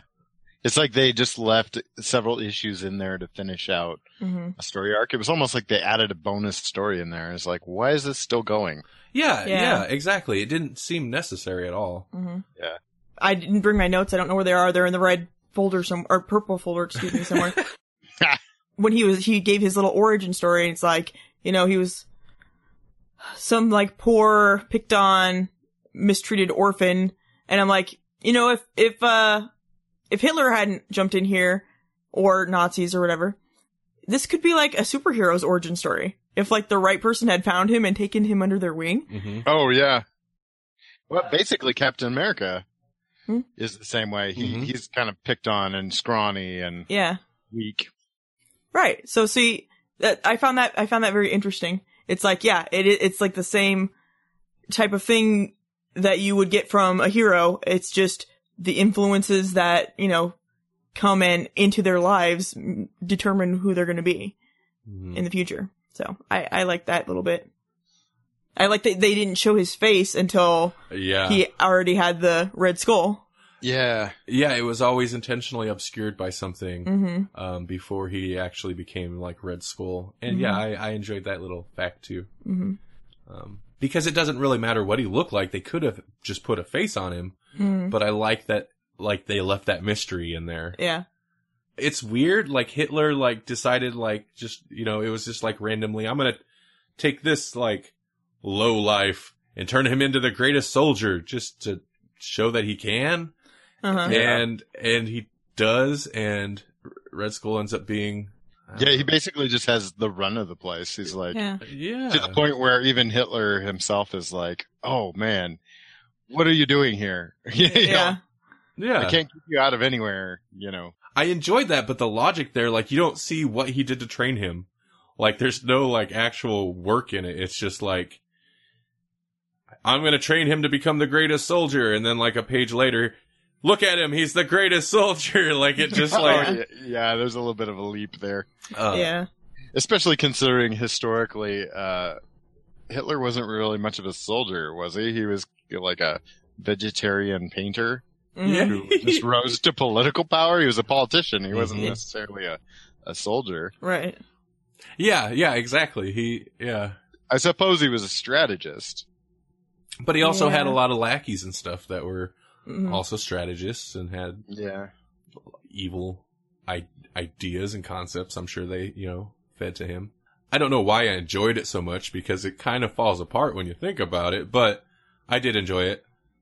I enjoyed I enjoyed the Red Skull as a bad guy too. One of my favorite bits of it of the story were after the like brainwashed Captain America thing didn't work out, and then one guy comes back to tell him about it, and he's like, oh, "I don't, I don't want to hear anything." He's like, "Instead, we're gonna focus on this other plan that I've already put into motion and you know is Yeah. ha- is ready to go." And I'm like, "See, that's that's a good bad guy right there. Like he, he Yeah. he's not like putting all his Eggs in one basket. Right. yeah. He's like, I'm gonna be evil and I'm gonna continue being evil and I'm gonna have all these evil things going all at once and, and not like, you know, Mm-hmm. wait and see what happens. I'm just gonna keep on being evil. yeah.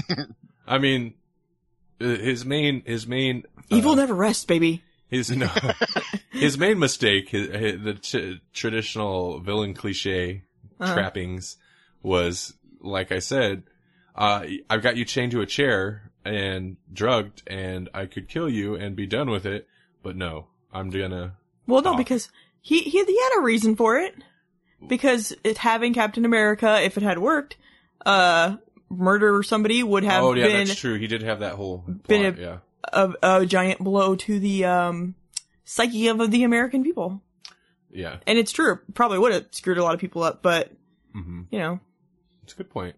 I like the uh I like that scene where Captain America has been like reprogrammed kind of thing, but his instincts still kick in. So like there's that that iconic image of uh Captain America punching Hitler in the face. yeah. And so Hitler's like, I've waited so long for this and he tries to punch Captain America in the face and his reflexes are just too finely tuned. Where he just goes boom, Mhm. puts Yep. his shield up. Yep. They get him away. I mean, it doesn't necessarily make Hitler look like a buffoon, but he, like, does kind of look like an idiot compared to Red Skull. Like, it's interesting that they're like, well, Hitler's possibly one of the biggest villains that, you know, in reality that humankind has ever had. Mhm. Um, but Red Skull, he's worse, you know. Yeah, Yeah. yeah. It- Behind the scenes. Yeah. it gives the comics a villain that's as evil as Hitler without the reality Yeah. of Hitler. Yeah. He's Red Skull. He looks uh cute. he looks cartoony. Like it's a skull, but it is like kind of kind of cute. He almost has like a like droopy from those old uh, Tom and Jerry Uh-huh. cartoons. He's got like a little bit of a droop to the mask. He's like, Mm-hmm. "Meh." And the brow and the eyes, the way they do the brow and the eyes. Yeah. Yeah. But yeah, like I said, after after Red Skull drops out, then I wasn't really interested. We're following was it Bucky? yeah, Mm-hmm. We're following Bucky, um, Captain America in part of it as his, uh, you know, as just Steve Rogers. Yeah. um, as just a soldier. There's some bit with the sci-fi gun. What was that? It wasn't yeah. the sci-fi gun. I know it wasn't the sci-fi gun, but it was a very sci-fi gun where it would like make things disappear. Yeah, Project Vanish or some Yeah, there it is. something like Project Vanish. And you know that stuff wasn't terrible, but I you know, I was like, oh, where'd Red Skull go? yeah, But yeah, anyway, yeah. He was funner and more interesting than real Nazis and and their things. well, and that's kind of the thing. Real bad guys, yeah. Yeah, that's kind of the thing. You get the like in concept evil, but you know, Mhm. it still works without being too realistic. Right. It is still odd though, at least in this day and age, just like being a modern reader, hmm uh, to have villains running around with swastikas on them. It still is very striking and kind of like, I mean, I guess that's a thing. oh yeah, that's an interesting decision. It is just kind of shocking.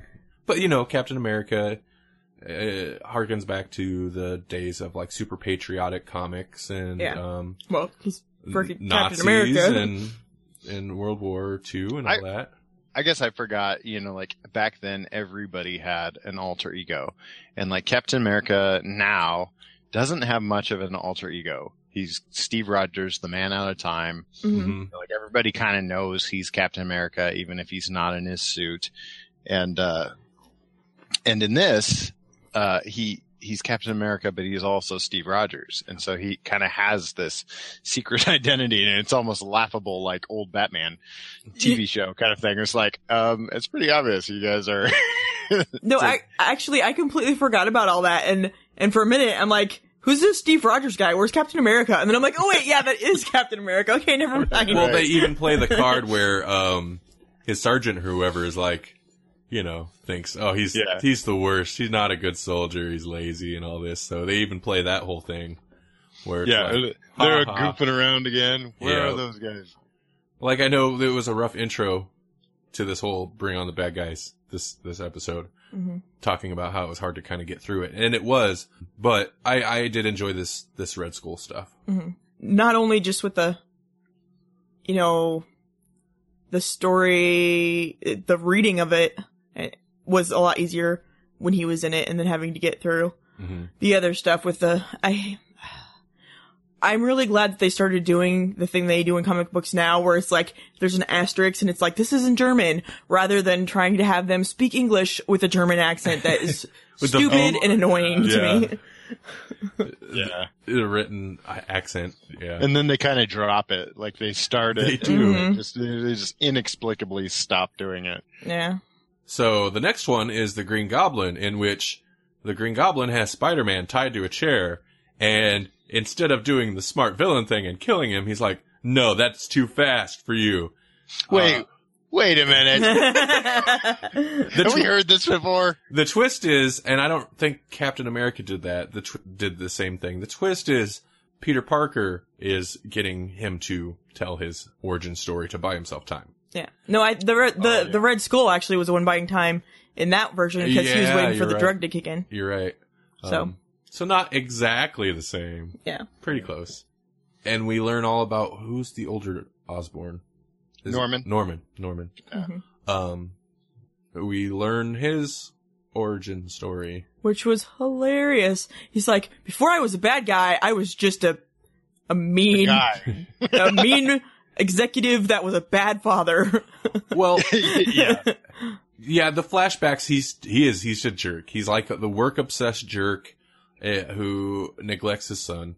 and that's him being a good guy. Yeah. Well, I, I did appreciate the fact that what he is saying hmm even though I guess the the idea is the flashback you're getting is also what he's saying. So, Mm. but what he is saying in the captions is like, you know, he was a good father. He had to work hard and make money and all this. And then what you see is him being a jerk. Mm. Um, so I appreciate the idea of like, you see the reality of it and he's not necessarily a good guy, but then you hear him and in his mind, he's justified. hmm Uh, Yeah. They had best intentions. y- yeah. Mhm. So he accidentally makes some magical jerk spray that turns him into more of a jerk than he used to be.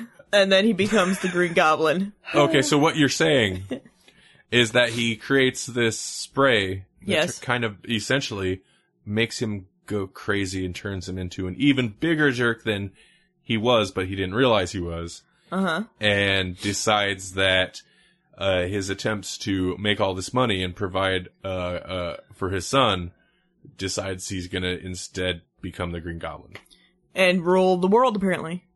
something like that. Did, now, at this point, did it uh, give him enhanced strength or anything?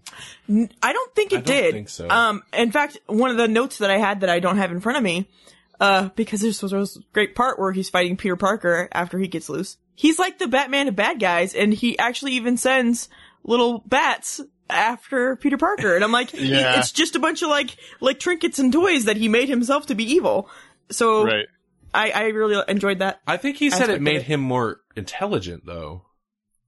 Yeah, which just was code for him being crazy. Yeah. yeah, and egotistical, and I think later on he tweaks the serum and like uses it some, you know, like uses it to enhance his strength and stuff. But at this point, I think it just kind of cracked his personality. we get classic Peter Parker Aunt May stuff. I thought this was interesting because he had to deal with apparently Aunt May was in bad health, and one big shock could uh, give her a heart attack or something. Oh, that's that's the story of Aunt May's life.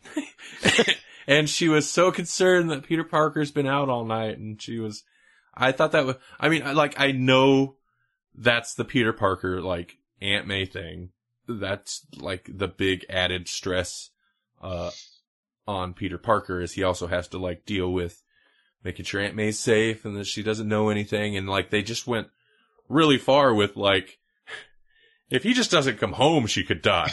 Like, he didn't call. She might die. yeah. All he had to do was call, call, call your mother or your Aunt May. Yeah, yeah, exactly. But luckily, this was still in the time period where if a woman starts going, oh, they Is shoot her full of sedatives and everything's okay. She's being his- hysterical. Drug her. yeah. God, I wish I lived in those times. Uh, That was pretty much exactly what the doctor said too. Was like, Mhm. well, thank goodness I was, I was, I was close by so that I could give her pills. yep. I, I didn't mind that at all, but it was kind of like, wow, okay. Yeah. like, Peter Parker's been dealing with that for a long time, huh? Yep. oh yeah. Yep.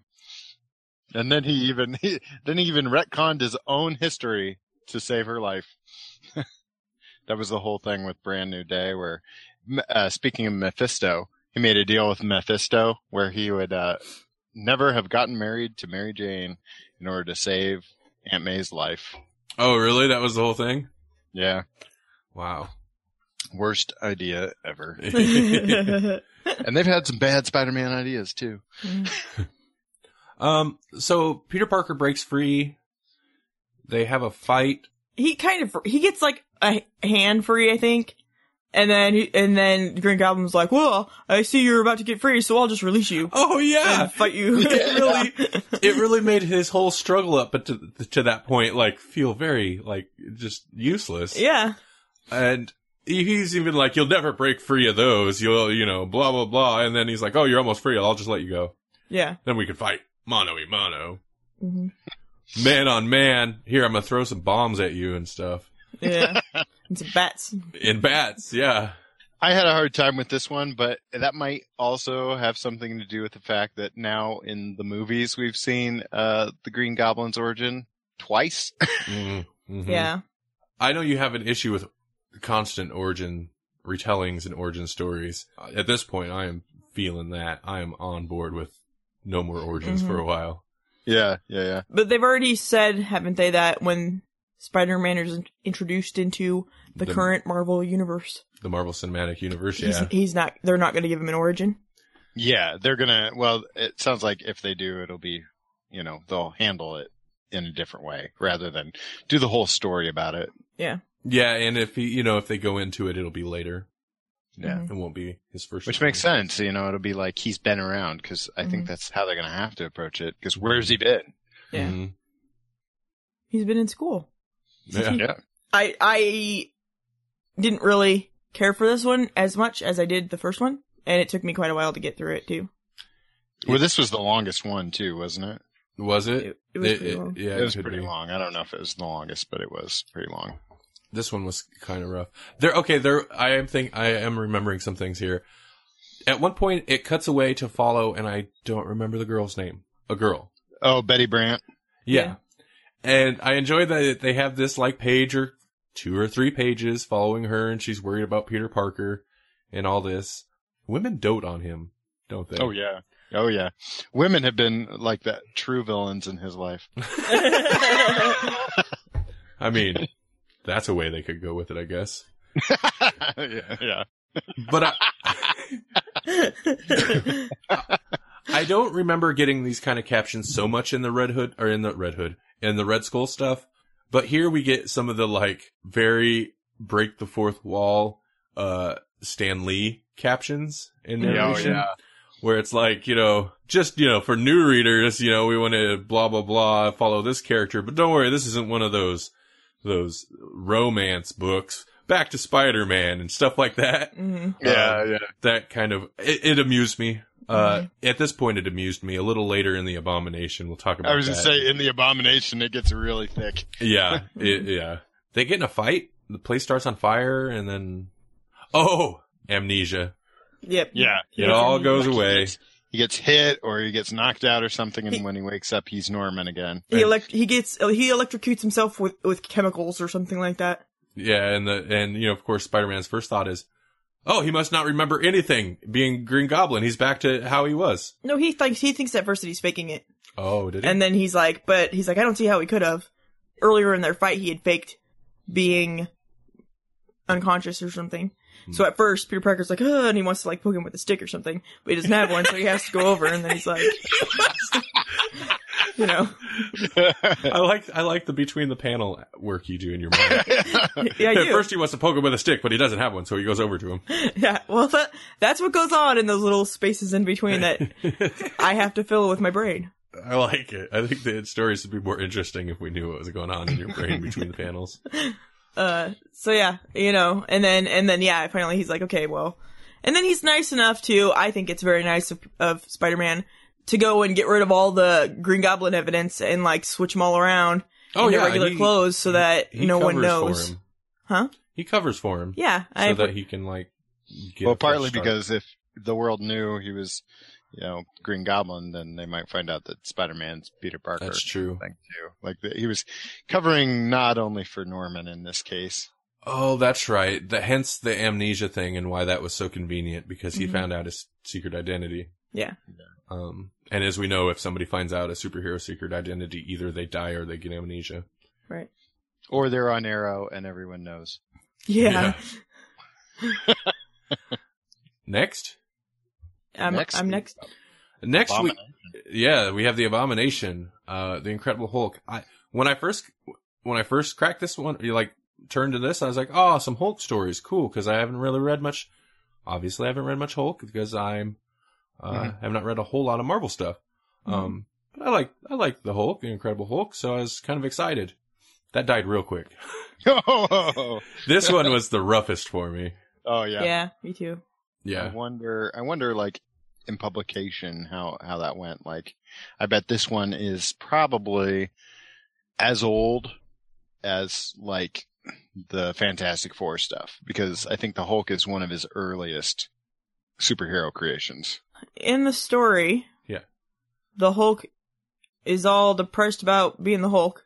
Well, we it, it kind of That's every issue ever. Yeah. I don't remember exactly like how it leads into the abomination, but I do remember it. We, we, you kind of jump into the middle of a story. Yeah. Well, Where- that's how it starts. Is he's depressed about being the Hulk, so he's gonna off himself with some gamma rays. Well, no, okay, wait, wait, wait, no, you're, you're Uh, missing a key thing. The stranger, the stranger has taken over his mind and is uh, trying to use the Hulk to wipe out humankind. Yeah, he was under Yeah. the control of somebody else, I know. and when he w- was Bruce Banner enough to realize it, he's like, he wasn't going to off himself. He was going to. no, he was. He, he was was gonna. Oh yeah, he, He was gonna yeah, kill he was himself. gonna he was gonna kill the Hulk so that Yeah. Well, I didn't think. Oh, was that going to kill Bruce Banner too? Yeah. yeah, it was gonna be a lethal Oh. dose of uh, leth- lethal dose of gamma radiation. Oh, that I did not realize. I thought he was just going to like make the Hulk go away. In, No. in fact, uh, the abomination uh, very narrowly uh, escapes death himself in that when he uh, when he he becomes the abomination, he decides to destroy the machine so that no one else can be as strong as him. And it, it even said in the the, the caption um, that if it had if it had continued, he'd unwittingly saved his own life because ha- it, had it continued, then it would have had the dire effects that Bruce Banner had initially intended for himself. Oh, God, how did I miss that little bit? Uh, I. Okay. But yeah, and then so rather than being able to off himself like he had planned, some people come and take him away because he's you know the Hulk and he's being bad. They don't even name him, do they? Like they don't even say it's Emil Bronsky or whatever his name is. Like he's just a spy. Yeah, that I think they just refer to him. I want to say as a spy Yeah. that was sneaking around in there and saw you know whatever going down. So he's like, oh, uh, he was gonna do this to himself. I bet it was something cool. I'm gonna have it, do it to me instead.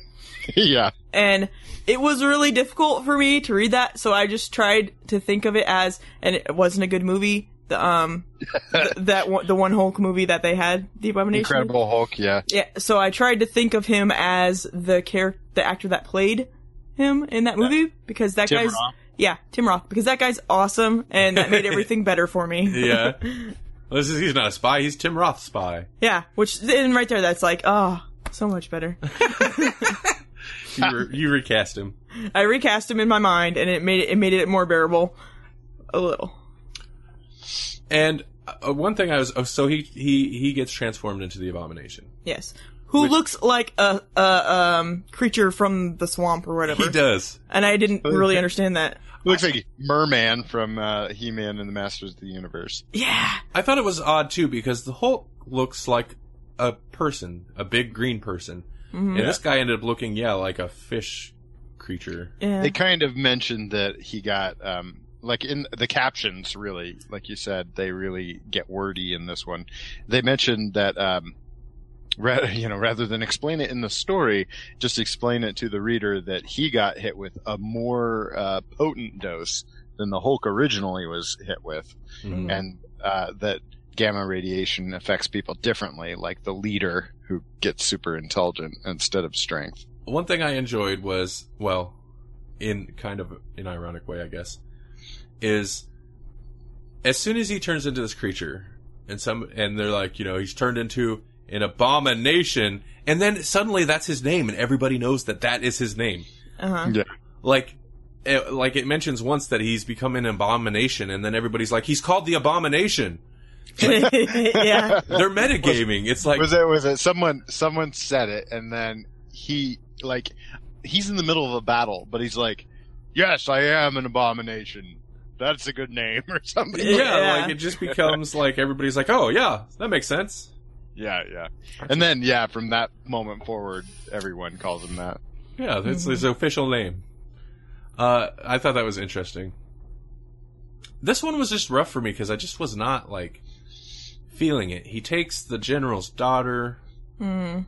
The the abomination that is, and runs off. and he comes back with her for whatever Yeah. reason yeah, It beca- oh yeah i've just been carrying her around for like a day and a half yeah, but then they send like some gamma dog whistle out or something that he can't resist and has was, to yeah. has to come running. It's just yeah. The whole thing just seemed kind of conveniently thrown together. Well, and yeah, that's that's a big part of it too. Is like, so he's stronger than the Hulk at least initially. The Hulk doesn't stand a chance, and he beats the Hulk up, grabs the girl, and bounces off. And the reasoning behind not sending a fighter jet or something because, well, no, the fighter jets were too fast. Oh yeah, I, I stumbled over that. I had to reread that line a number of times because I'm like, what? They didn't want to find. They're too fast? yeah, like the abomination is faster than anything else other than the jets, which are too fast, so they can't send them. They can't shoot at it because they might hit the daughter. That is valid. Mhm. But they're so quick to be like, "Shh, there's nothing we could do. Yeah. Uh, maybe the Hulk could go after him, but there's nothing else. We can't do anything. There- She's gone. Wake the Hulk up. And Thunderbolt Ross, the guy that has spent his entire life trying to, we're not, you know, like, ever since the Hulk is created, his whole mission in life is to destroy the Hulk, and now he's like, warm up the paddles! Yeah. yeah. Uh, yeah, they just jumped to that real quick. hmm And Rick Jones is like, he's the one that's like, hey, get those, uh, get those electro gamma things. They're like, what? Rick Jones doesn't know this stuff. It got very melodramatic for a bit. Mm That kid was very upset that the Hulk did not listen to him. Yeah. uh, I mean, it ended up working out in the long run, but there wasn't anything really for that I latched onto, mhm. um, other than some of the captions. What were you gonna say? And even at the end, okay, you know, they sap his power once he comes back from the So he- whistle. He conveniently, so you're talking about the abomination? Yeah, they sap his power just to the point where he's, you know, the same strength as the Hulk. But then even then, we don't get to see him and the Hulk throw down really because then, what is it, the Stranger? Was that who it was? Yeah. The yeah. Stranger comes and is like, oh, never mind, you can have the Hulk back, I'm gonna take the Abomination and fly off. I'm like, so we don't even get, a, like, a conclusion really to this whole, like, battle that we were waiting for.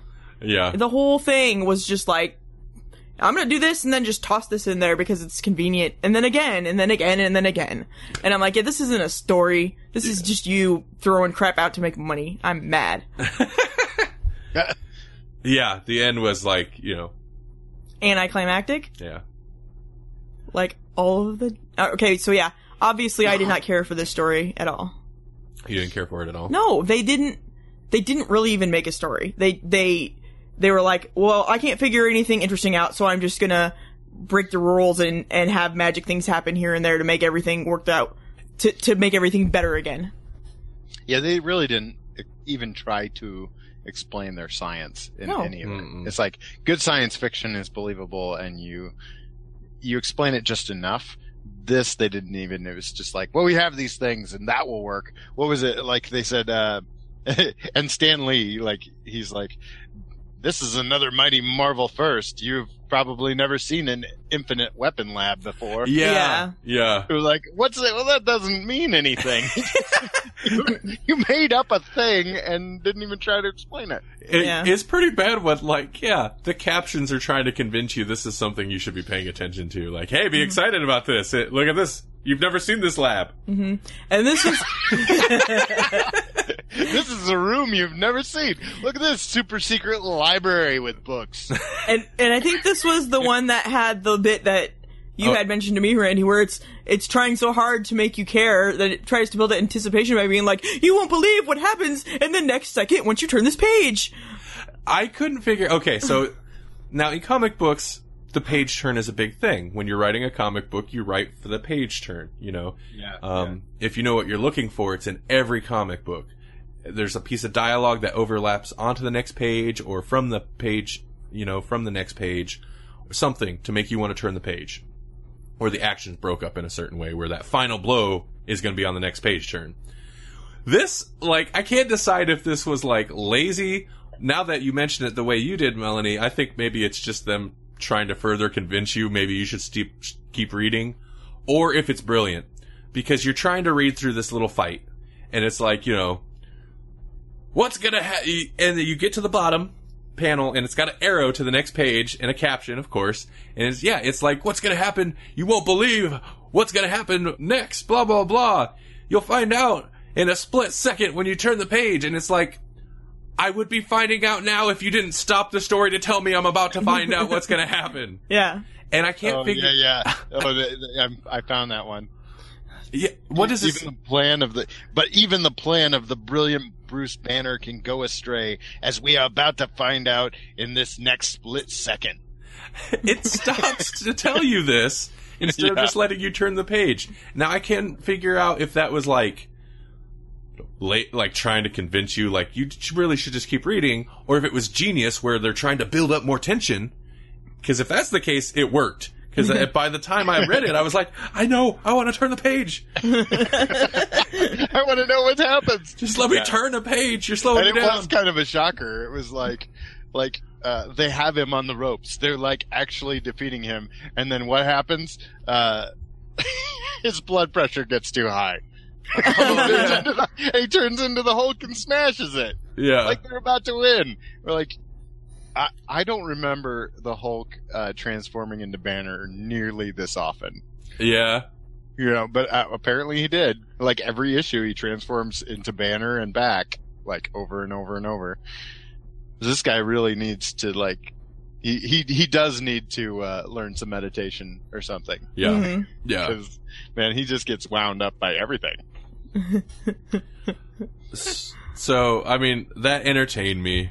It's kind of ridiculous, but I guess it was kind of entertaining. But you know what, what it what it makes me think of, and and particularly with this story, uh, I suppose it's most appropriate because it's it's like having a ring announcer for like a, a WWE event. Uh-huh. Uh-huh. You know, it's like it's a slobber knocker. Oh my God, he came from out of the back room with a steel chair. to be continued. Hulkinude, that is. I had forgotten about it. You sent me a picture of that today where it actually says to be Hulkinude. And I was like, oh yeah. When I read that, I did think of you. As I was like, uh, Jesse. I Oh bet Jesse my! I didn't know what to do with that. I like, a bridge too far? yeah, I mean, I've I've been known to to do some bad bridging of puns, but that doesn't even make sense. no, no. Whole Hulkinude. we call that a noodle because there was a there was a kiddo uh, that worked with someone I know that uh, wanted to get in on the punning so badly. they were talking about like pasta or something, like noodles, spaghetti, and that. And he and and in order to try to jump in and be one of the guys, he's like, "Well, that's noodle your business." so that has become that's what we call that is uh, if it just doesn't even make any sense um, then it's a noodle A pun that's you're trying too hard. so hard that it yeah like it- it's like okay that doesn't even resemble the word you're trying to substitute so you kept it on theme but no It's that's almo- a that's a noodle right there It- Hulkinude. it's almost like Stan Lee ramped up the captions to make up for kind of a lackluster story. yeah But yeah, so between the four that we read this this month around, uh, this this was this one was kind of tough. yeah I mean, they were all a little tough, but this was this was the hardest to get through. I think the ending, you know, like Melanie was saying, I think the ending really was the part that bothered me the most. Is like seriously, just yanked him out into Yeah. space. Literally yanked him Mhm. into space. Yeah. for some other plan. If if it hadn't, if it had been one or two little things where they interfered, in my opinion, with the way things should have gone, it might not have bothered me. But doing it several times and then ending it like that, it, yeah, It was like a Deus Ex M- M- Machina or whatever. It's uh, called. Yeah. uh, Deus Ex Machina. yeah, yeah. Yeah. Oh yeah, real bad, real bad. Mhm. Because you literally had like God's hand. if you haven't read anything before all this or after all this, it means nothing. Um, Yeah. I haven't read Well, anything. I know, I know. That's what I'm saying. Like, if if you know, if that went somewhere that impacted the story you had just read, it's still cheesy, but maybe. But since this is like the one-off that we're reading, yeah, it means nothing. So it's it's a bummer. yeah. so that was the Hulk, That was the, the, abomination. So uh, the Red Skull, I liked Red Skull. Mhm. Um, the Hob or the Green Goblin is okay. I kind of like his Halloween theme thing. That's Yeah. why the bats and the pumpkin. I like him overall. I wasn't too fond of his origin story, but um, Yeah, me him as a character is not that interesting, but you know, but the Abomination, I really am not was not keen on. Mhm. They didn't really give him an origin. Huh. He's just a spy that just happened to be in the wrong place or the right place at the wrong time. Mhm. And then Mephisto. Ooh. I wouldn't necessarily call this an origin story. It's kind of like the It's- Dread Dormammu. Yeah, it's just your first introduction to him, Yeah. Yeah, yeah. which is fine. But Was this the first? Well, I guess it would. It w- should be, huh? What? The- the Yeah, this was his first appearance, yeah. and I suppose when you're talking about this guy and the Dread Dormammu, that really are more like, uh, you know, beings from another dimension that possibly have no beginning and or, or end. You can't really give them an origin story. It would have to be their first appearance. So Yeah. it makes sense. Right. In which case, it's it's interesting to include either of those. But I liked Mephisto. He's Oh yeah, he's fun. Y- yeah. I thought The artwork was incredible. oh yeah. I yeah. like the artwork in this one a lot. Uh huh. Yeah. Um, I like, I liked, well, it's got that cosmic thing, obviously, because it's Silver Surfer. Mhm. I've never read any other Silver Surfer, Silver Surfers type stuff, but I always thought he was, seemed like a cool character. Mhm. Like, despite the fact that, like, his thing is he surfs around space on a silver surfboard, like, sounds like it shouldn't work, but it looks pretty cool. It was really Oh, cool. yeah. so, uh, so he seems like a cool character. I, so I enjoyed reading that. Um, but I like the Marvel cosmic look, like the cosmic stuff with the, um, yeah.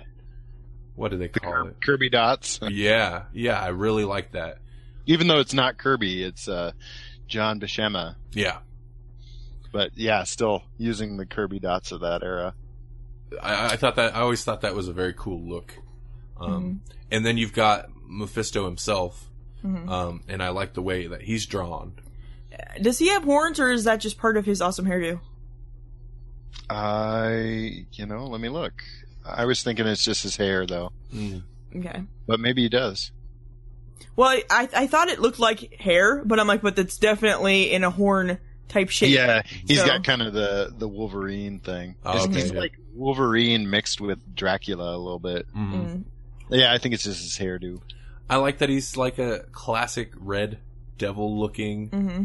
you know, but classy, sa- sa- classy Satan red devil looking character. Mm-hmm. Yeah, Um, they draw him like he's always in some like sinister d- dynamic pose. There's this one. I think my favorite one of him, and I'm not sure. I think it was from like you were looking at the back, his back, and he was standing on, but he's like str- uh, standing across these two rocks, Mhm. uh, like doing whatever, and uh, he's light. You know, there's light coming from in front of him, Mhm. and and it, I don't know. It just looked really awesome. I'm like, he looks like a rock star right there. Yeah. yeah, yeah. Oh yeah, yeah, yeah. I, I I see the panel you're talking about. yeah. Kind of like perched up. He's got um one foot up on the rock and then the one back, and he's just like got one hand forward and the other one's just up. Uh huh. He's got his cape flowing back, and yeah, there's Yeah. all sorts of crazy uh, like atmospheric stuff going on in the sky. Mm-hmm. Yeah, it kind of seemed like the artist enjoyed drawing him. Uh huh. It's like a Ronnie James Dio cover. yeah, yeah. Yeah, that's that's part of it. He he looked very metal the whole time. Yeah. yeah. And I just like his whole his whole thing anyway. I mean, yeah, he's supposed to be like a Satanish character. It's like he's he's evil and demonic or whatever, but it's not. He's not like I'm just gonna destroy you. It's like no, I I can't just destroy you. You have to bend to my will and be my servant. Rah! I have to. I have to. I can't just like break you so you're gone. I have to break you till you're mine. And I like it. Because yeah. why would a villain ever just want to off their their? Well, yeah. but no, yeah, you're right. Because it makes more sense in this case. hmm Well, it's interesting because you know, like that's the thing is we we kind of make fun of it where we're like, well, why wouldn't you just off him? But the one that we didn't like out of this was the abomination, and that's really all the abomination wanted to do was to hmm you know be the king and just win.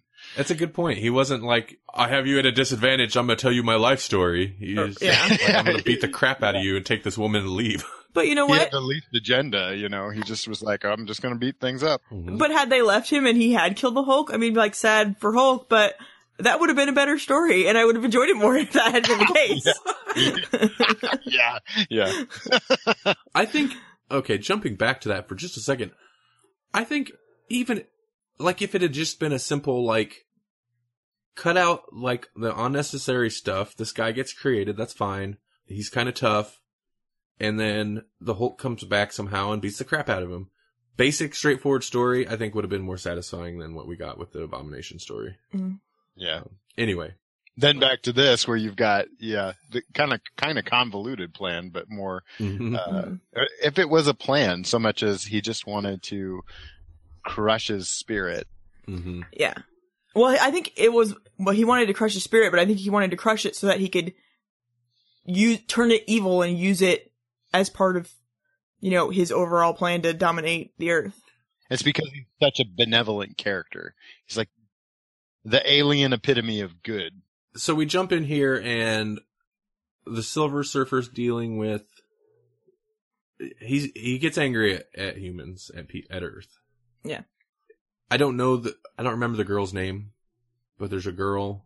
in a hospital. Shal- Shalla-Bal or oh the the gal in the hospital. Yeah. Um. I don't know that is she important enough that we know her name. No, I think she was just like collateral damage, and he was just trying to kind of set things right. He was trying to heal her, like she accidentally got hurt in something Mhm. that must have happened in the last issue. hmm And he has the power, his power cosmic. He can affect matter, so he could heal her. and he does. Yeah. But like, there's guards or soldiers or police or something there, and they shoot at him, and he ends up getting angry, and we're kind of wreaking havoc on Earth. And it's at this point, and I thought this was uh, kind of odd. It's at this point that Mephisto took notice and was like, "This is the most pure soul I've ever seen." It was like, I mean, like obviously. At the same time, you know, he uh, Silver Surfer is using his powers to wreak havoc on Earth. I thought that was interesting timing, I guess. Um, Yeah, but I think it was the the fact that he was wreaking havoc across the entire Earth that made him take notice. Because it's like, wow, somebody that's strong enough to affect oh, the yeah. entire Earth all at once is very powerful. But looking at him the way he can with his magical demonic powers, I'm assuming, Mhm. uh, he saw that he was a good guy, and he's like, oh, well, this isn't good for me. The the way it, it seemed is that he had been working on Earth for a while, getting them to the state that they were in, and then, right, you know, after he was done being angry, he assumed the Silver Surfer was going to put things back and then try to change the attitudes of people, Mhm. which would have screwed up his plan okay. because he's been working on them a while to get them to the to where they're at, so that he can just randomly take people to his domain because they're, you know, they're all being selfish. hmm Uh, yeah, warmongers and Yeah. greedy and yeah, uh and you know I liked I liked the aspect of like he was intrigued by this super powerful being mm who was who was good. Mhm. Um it would make sense that a Satan type character like Mephisto would be intrigued by that Mhm. and want to dominate that that character. I think he said something to the effect that he, whenever he saw something, and and very rarely did anything like, you know, catch his eye where he would even be concerned about it.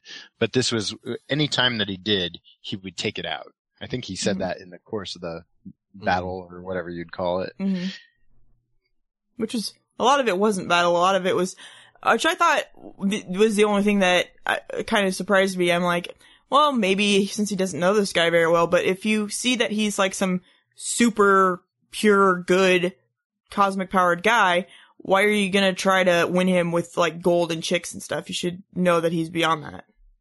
Yeah, Yeah. he he should have, but I kind of like I like that he did the like tempter devil thing. hmm It's like, you know, Yeah, you want you want jewels and rubies or no that's not gonna you work? almost expect it from this kind of a character archetype as the tempter. Mhm. Yeah, yeah. um so he so anyway mephisto shows up and steals silver surfer's ex-girlfriend from silver surfer's original planet or something hmm Yeah, yeah. uh It's a little convoluted, I thought, this, like, working her in because, like, the whole original reason that, um, they're, like, displaced from each other is that he sacrificed himself for the good of his whole, of his whole planet mm, and, uh, signed on with Galactus, uh, to be his herald. And I think at this point, uh, I'm not sure that Surfer is even Galactus's herald. So I don't see why he can't just go home mm, okay when he want when he wants to. I mean, he's kind of out there, and it wouldn't really work for him to be there. He's got to be out there doing good things. But But he could pop in once now for a booty call. you, you, you would think you would think that surfboard's pretty fast. so yeah like he has this plan and he kidnaps her puts her on a, a spaceship outside of earth as su- as silver surfer's like "Ah, i probably shouldn't like ravage the earth so he puts things right but the spaceship's at like inconvenient time because people on earth are still freaking out convoluted convoluted um this whole plan and it basically mephisto pops up as like all right, well, I'm just going to take you, Silver Surfer, and take her back to my domain hmm and separate you guys. Like, he could have just done that. Yeah, that's true. Yeah. This plan was weird. But anyway. And yeah, so like, he, they battle. Well, A battle of wits. I, I liked the battle though, actually. Because Mephisto's like, attitude changed several times. Because at mm-hmm. first he was like, you know, I don't want to destroy you. I want you to, you know, want your will to, I want to bend your will to mine and blah, blah, blah. I want to own mm-hmm. you, basically. And that changed as he tried different tricks and different attacks. Uh, that changed to like him just trying to destroy him eventually. hmm Yeah. And really, it, it goes so far as to like, he's like, fine, whatever, I'm just done with you. Yeah, yeah.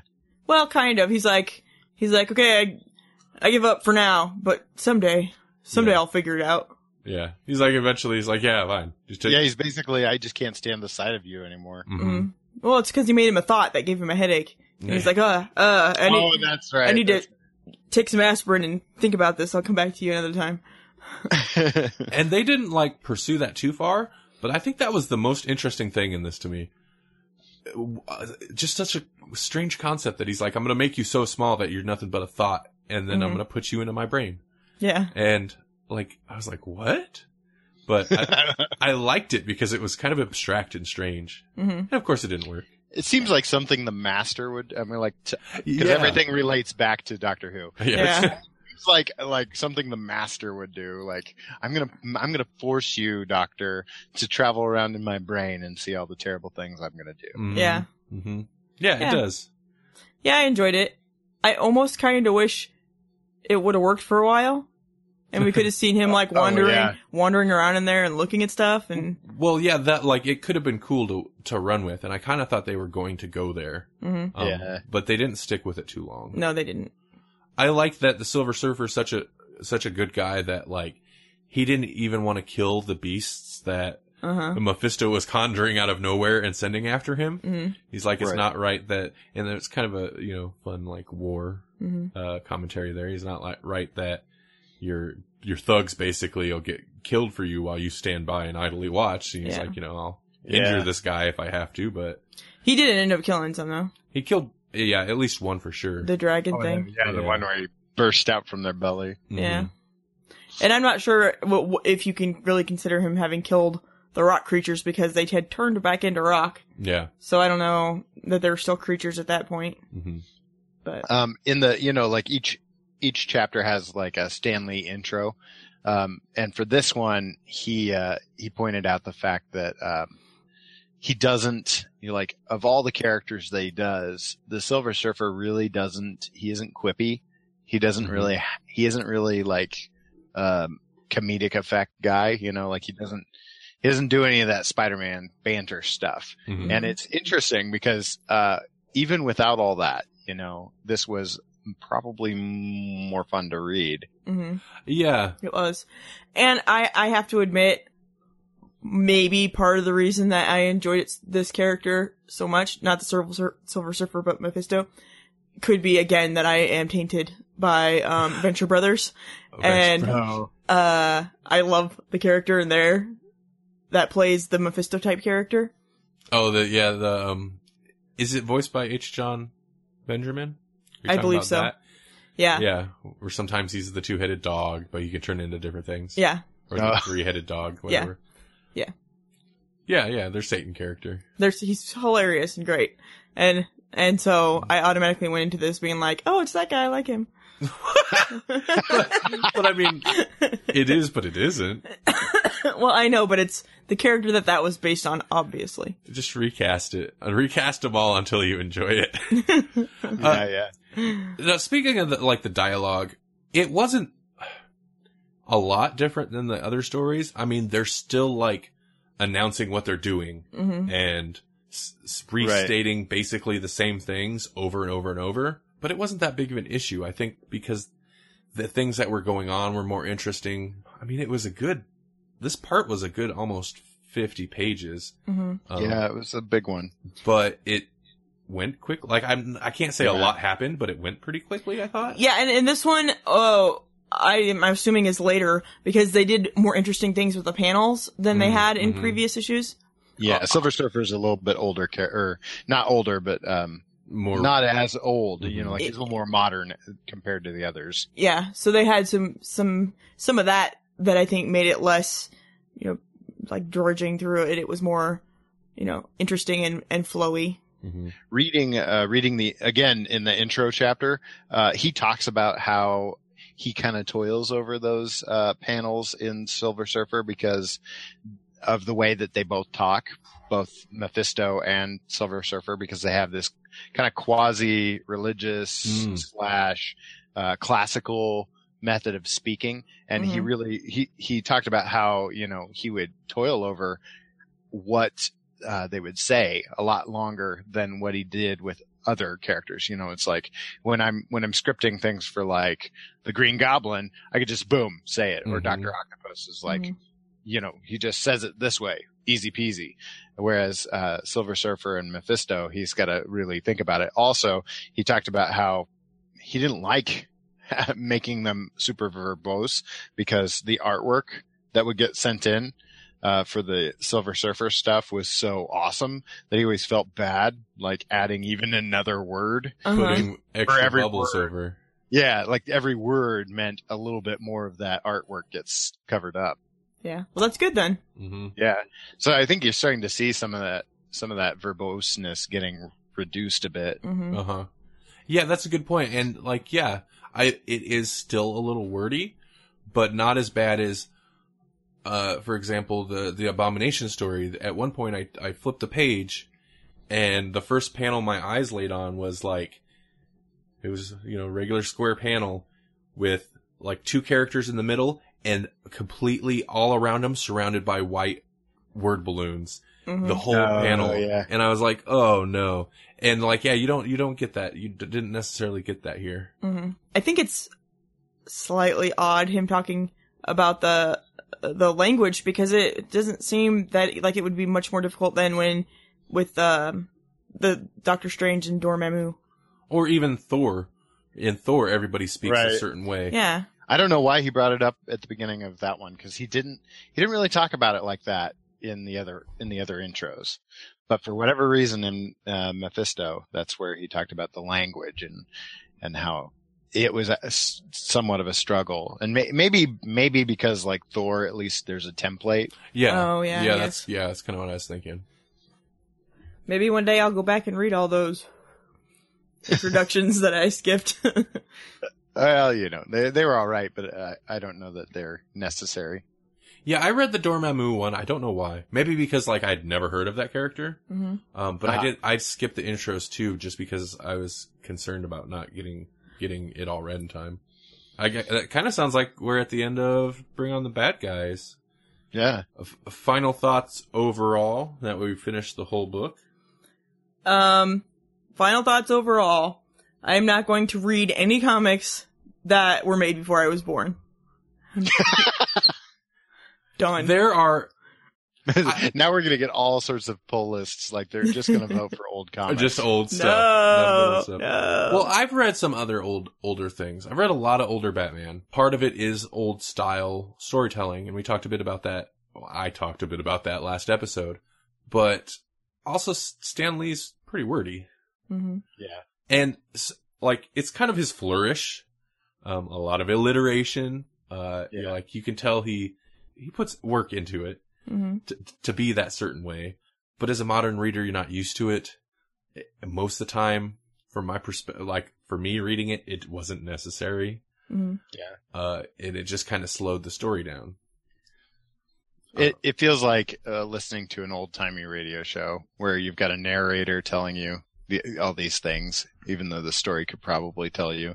yeah, stuff Yeah. that seems obvious and not all old comics are that way i mean the storytelling's similar in a lot of them but they're not all quite that wordy I enjoyed like revisiting it, but it was a lot harder than I thought it would be to revisit it.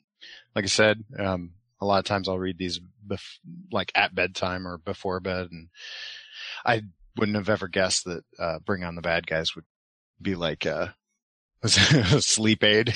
yeah. wouldn't would not have guessed that. Well, and you, yeah, and like you said, you had this book when you were younger, Yeah, and you probably wore those pages out reading it. Yeah. Um, I don't know. I think I was just probably closer to that style. You know, like I think things weren't that wordy, but they weren't that far removed from it Mhm. either. You know, I mean, like we're st- we're talking early early 80s, and some of these were probably late 70s. So hmm I was probably still in the frame of mind, and I was probably closer to the intended age of the audience too. Yeah, yeah. We're all older and modern people, and just jaded. Well, we're just used to, yeah, we're, we're used Yeah. to things being kind of less is more now. Mm-hmm. Mm-hmm. If it's too over the top, you know, we're not interested anymore. Or it's got to be so over the top that it's ridiculous. mm-hmm. Yeah. Mm-hmm. So, Um, I'm glad that we read it. I hadn't read much of any of these characters, and a lot of Mhm. these characters are staples of Yeah. the Marvel universe. So yeah, it was a it was a good introduction to some of the Marvel characters that Mhm. we don't really know much about, and it gave me a deeper appreciation for Venture Brothers. Yeah, that's. I can't believe how much like Mar like they were clearly Marvel readers. yeah. oh yeah. Uh, I can't believe how much stuff they lifted, you know, in parody hmm fashion from these older Marvel stories. It's crazy. Yeah, I can't wait to run into David Bowie. yeah. Shapeshifting David Bowie. Yeah. Yeah.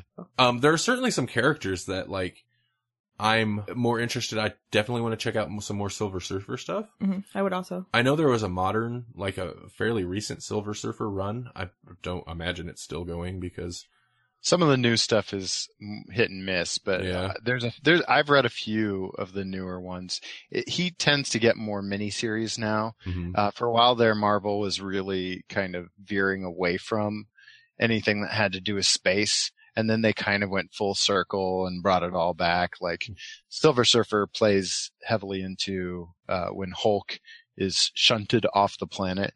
Mm. Like they, they finally just have had it with the Hulk. So they, sh- they shoot him off into space and it's, he's n- not supposed to survive it or ever come back, but he does. Mhm. And then that's a whole thing. So there was definitely like introduction to some characters that I think were interesting and I Mhm. would look more into. if I could, if I could read a, a red book, a red book, a red skull comic book without Captain America in it, I might do that. Oh, That some of the, you know, some of the newer Red Skull stuff though, I think would be a little more interesting, like the stuff leading up to Civil War or that kind of thing. Mhm. Probably wouldn't be as hard to read as this stuff was. Yeah, it wasn't horrible, and I do think a lot of it, a lot of the, the characters and whatnot that we read, I would be interested in, interested in, in a, a, a, later setting when it wasn't written like it is, Mhm. and maybe had a, a little more modern art style. And several of these origins have been retold in, in that more modern style so that people can digest it better or they've been retconned or kind of tweaked. hmm So yeah, you know, like it's not necessarily like that. I think all the characters are added. A lot of them are interesting. I just, yeah, it was just this particular time period. Maybe was rough for me. Mhm. So yeah. So I mean, I I would someday like to get into more Marvel, a little bit at least. Although, I mean, we read it over the span of two months. Mhm. It still felt like a lot at once. I mean, a lot of origin stories just over and over. I was I was really kind of shocked at myself because I do fly through things so Mhm. fast for the most part that I'm like, why can't I make myself do this? It shouldn't be hard for me. I should be I should have been done with this like right away because Yeah. it's really it, it- when you look at how much I go through, it's not that much, but it was just forcing myself to do it was so hard. Yeah. I yeah, like, I started this right away. like right after the last episode, I started in, and I was still reading Mephisto today. Mhm. hmm Yeah, so that's, I mean, that's, I'm glad, like, I mean, to be fair, I'm glad we read it because this was requested by some people. People on Twitter had requested it. Hmm Um, so I don't want them to feel like, well, for one, we're, We're idiots. bagging on it, yeah. Yeah, for one, we're idiots for not liking it, but also like that we're bagging on it for them, for, you know, that we're unhappy that they picked it. No, It's not that. It was just, it was a rough read. And I'm glad that it's done. yeah, I'm glad to be able to move forward. yeah, me Yeah. too. Uh, No, you can see why it's classic. You can see why it's so revered, and and Yeah. with good reason. It's just it's so different from what we're used to now. mhm. Yeah, particularly me because I I had I did only started reading comic books after I started dating Randy, Mhm. which I mean it's been what like 6 or 7 years now, but still, You've only been reading for a few years. yeah. And all of the things that I've read with the exception of a few Batman books has been modern stuff. Mhm. So it's really it it's really taking me out of of my comfort zone to read these. Mhm. So maybe our recommendation is to yeah go ahead and and seek out these characters, but don't necessarily. You know, it's it's one of those things like when people ask, "Where should I start in Doctor Who?" Well, you Mhm. don't necessarily tell them to start at William Hartnell. No, yeah, yeah. Yeah, I you know, Don't start at the beginning. I uh, I was like, uh, Randy, come get me when the recreations are over. Yeah, yeah, yeah. oh yeah, So Um, yeah, no, exactly. S- start at somewhere that's more in line with what people, what you're used to reading now. mhm. yeah. And then if you really feel hardcore about it, go back to the beginning. There's some people I wouldn't even suggest that they start with Eccleston. You're like, if I think that they're going to be, that they're going to stick with it, I'll say start with Eccleston. If not, I'll recommend something newer. hmm hmm Yeah. Like be- even, yeah. I was gonna say, yeah, because even, even some of the Eccleston stuff is a little rough at this point Yeah. as, and a little goofy, um, compared to where it's gone. Not that it's not consistently goofy, but I mean, you know, Yeah. those, what are they? This, not the Slytherin. Maybe it's the Slytherin. Sl- S- Slitheen. Slitheen, like those are kind of some rough episodes. Sure. Yeah. But I thought I thought E- Eccleston has some of my favorites. The the gas mask one, and um, the one that that's the one that got you watching it, and um, the one with the like, um, what are they? Like the gas lamp ghosty Mhm, things. mhm. Oh yeah. I I liked all those. Well, I don't think I, I I I like Eccleston's Doctor quite a bit. I don't think, and overall, most of those episodes are pretty good. Mhm. But like the idea of like acclimatizing someone to Doctor Who, that's you know a modern television watcher. hmm Since 2005, when it came back, television, television and the production values of television have changed quite a bit. So it's just the idea of introducing them to something that, I mean, 2005 is 10 years ago already. It'd Don't be say like, that. Don't say that. it'd be like in the 90s if somebody's like, hey, you should start watching the show. It's from the 80s. yeah. And you've never watched it. Like, it'd be rough. And that's like these comic books. Uh, yeah. Okay. Okay. I'm just trying to wrap it back around. because Doctor Who come up and we might never leave Doctor Who. Yeah. Yeah. True. Um, when is Doctor Who coming back? Is it November again? Is it? I don't know. Yeah. I think we still have a ways to go. They're filming it now. Oh, So there's that. oh man, Ariana Stark's in it. Yeah. God, I couldn't remember her name earlier when we were talking about Doctor or about Game of Thrones, hmm but then Doctor Who. And, Oh, yeah. and her Yeah. character Like, name. oh, yeah. All right, You had a you had a segue. What was that segue? I kind of it, it, it broke down. It burped. It broke down. Oh, bro. We- Okay. we mentioned earlier that we were going to talk about Daredevil, but we didn't really go there. oh. Oh, Wanna do you- do that or save that for the future? we could talk about a little in the Daredevil. future. No, I'm just Yeah. kidding. We could talk about a little Daredevil if you want to. It's up to you. I'm I'm I'm all for it. Yeah, me too. You know, I mean, I don't know what to say about it other than it's awesome. Yeah. It is awesome. And uh, Full spoilers. Like Oh yeah, at least at this point, there's been time people can, because like, you know, even in the first month of them releasing the season, you kind of don't want to talk full spoilers. But yeah. a heads up, full spoilers. Now that we've all finished the series, the season. What did you think of? I mean, the obvious thing is Fisk's character, where he where where he went. Yeah. Um, and I kind of mentioned it earlier, like there was the, I don't even know what we were talking about, but there was, there was the time where, where, um, I, I suddenly saw, um, or heard more, it was more audible. Uh, I heard the character from Men in Black, like in the, when he would go super rage, super rage face, uh, Yeah. Wilson Fisk, I was like, wait a minute. Oh no, he was the bug guy in Men in Black. Yeah, And we're like, oh no, now I can't unhear that. But I mean, other than that, like he was so uh, you know, I think is probably the most interesting Wilson Fisk uh, we could probably have. hmm And I always liked D'Onofrio. I think he does everything he does very well. Yeah. And I really don't know anything about Daredevil other than there was another movie with uh, Ben Affleck in it and it sucked. But it, when I saw him in there, I was like, "Oh, this is gonna be pretty good," and I was right. Mhm. I was right. Well, and they're casting all the way across the board. I don't really, I can't find any fault with it. You know, like, uh, oh, what's his name? I don't know his name. I know he played Fulton Reed on The Mighty Ducks, but Foggy Nelson was Uh-huh. a fun casting. Karen Page was a fun casting. Ben Urich was a fun casting. I Mhm. mean, they, they all, this is just a really good production. hmm I mean, Netflix has done well with its original series, Mhm. but you like it's still like well, it's Netflix. You don't really know what you're gonna get. I'm still really surprised at the series. The production values were super high. It looked really good. There's some fantastic sequences that you, a little bit like the Flash, but I was just going to say, kind of like The Flash in that I was surprised by how far they went Uh-huh. in a single season. Like, hmm I was like, really? You guys are going to go there already? I liked that they went the whole season and didn't get to Red Suit Daredevil till the very end.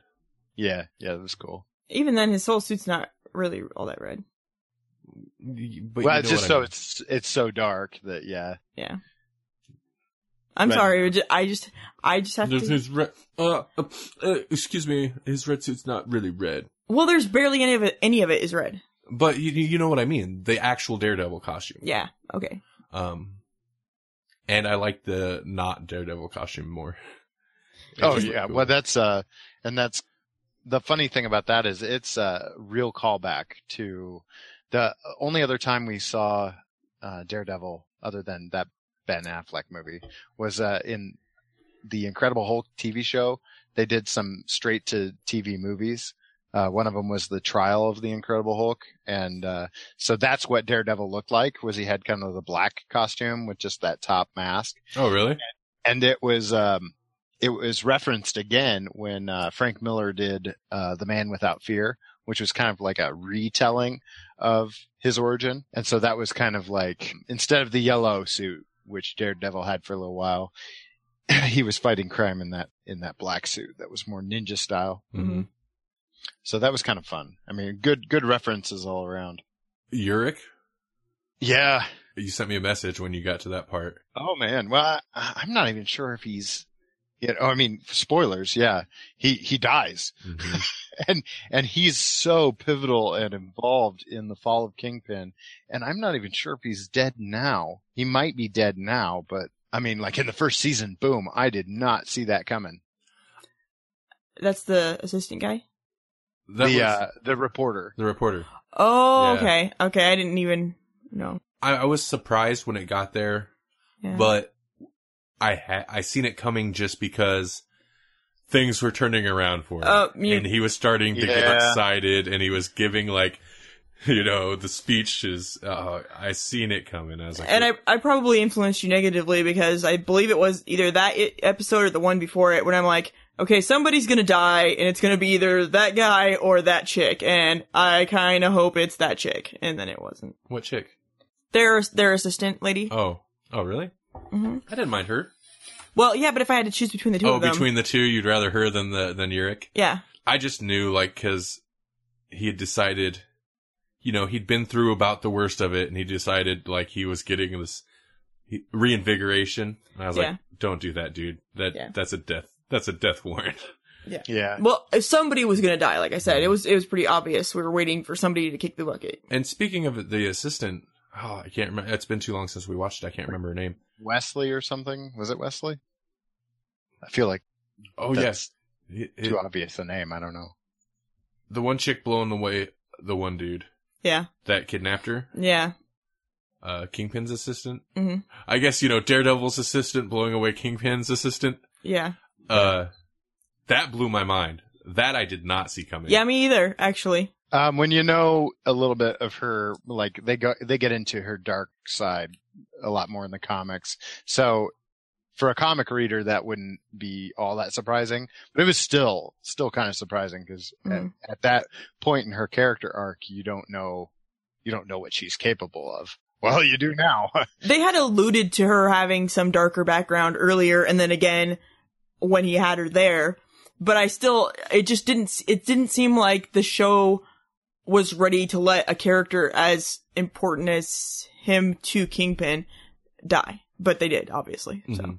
right. And he was, I mean, he, at first I wasn't keen on that guy, Mhm. but he, as the show went, he became a more and more interesting character. Mhm. And during that, that scene where he had her, you know, in there and drugged, like, he was a very interesting character, I thought. Like, I was like, oh wow, this guy's, like, there's something to him. He's, He Mhm. went from creepy to super creepy. uh huh.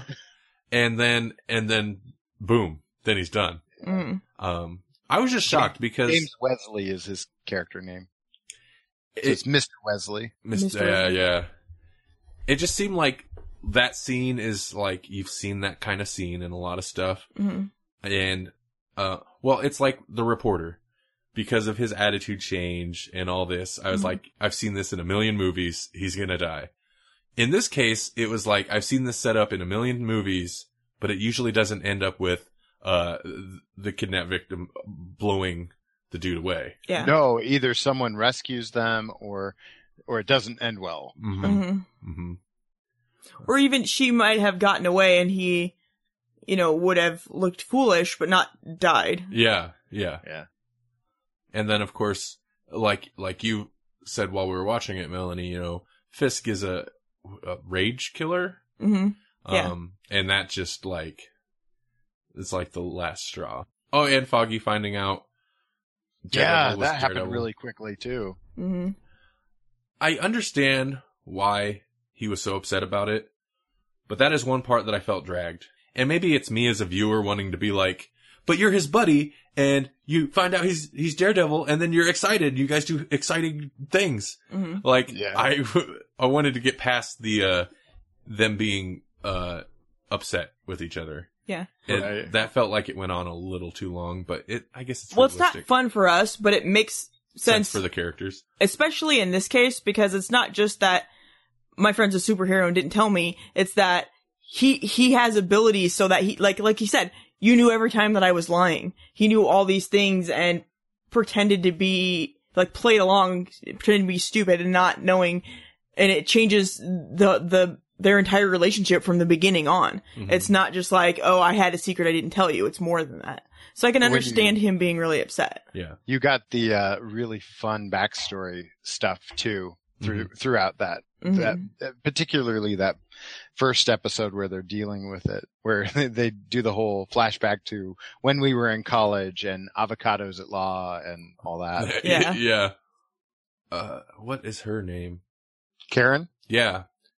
She's dealing with all kinds of stuff. Mhm. yeah, she's And- doing the real work. Yeah. Yeah. yeah, really, like she kind of is.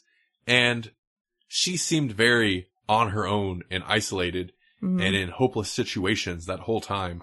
And that come across very well. yeah. Um, to the point where you're like, come on guys, she needs help. And like it, it, it I like obviously things kind of get resolved, but not really her issues. Uh huh. Um, they leave that hanging. hmm and I don't know, they just handled it in a realistic way because you're, it's that thing where as a viewer you want this to happen, but it doesn't happen because it seems more realistic hmm that the characters would react this way. But as a viewer, you want her to be like, "Well, this happened," and they're like, "Oh, it's okay, we'll deal with it." But but you don't get that. Mm-hmm. But you know, the, I mean, and this is just part of the world of superheroes.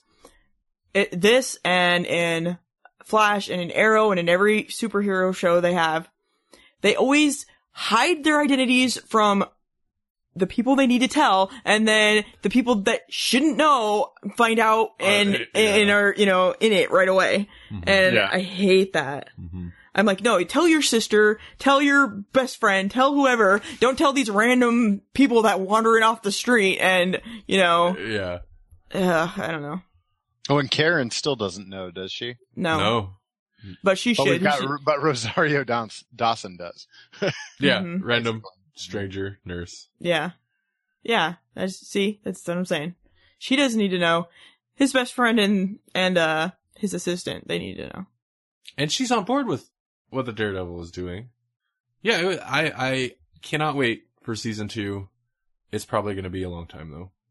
Yeah, Yeah. because they're gonna let all the other shows Mm-hmm. happen first. You know, we'll we'll get uh, Jessica Jones, and we'll get Iron Fist, and we'll get the Defenders, even. Which I wonder if uh, Cumberbatch will be involved in that, because usually Doctor Strange is part of the Defenders.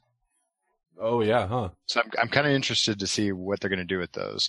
And you've got um, oh, what's his name? Well, it's David Tennant, and he's playing the Purple Man in Jessica Jones. Uh, Oh, oh, what's his name? Well, basically, he's like super manipulative, like brain powers kind of thing. Like, basically, he has like an evil version of the Force power, whereas like these are not the droids you're looking for.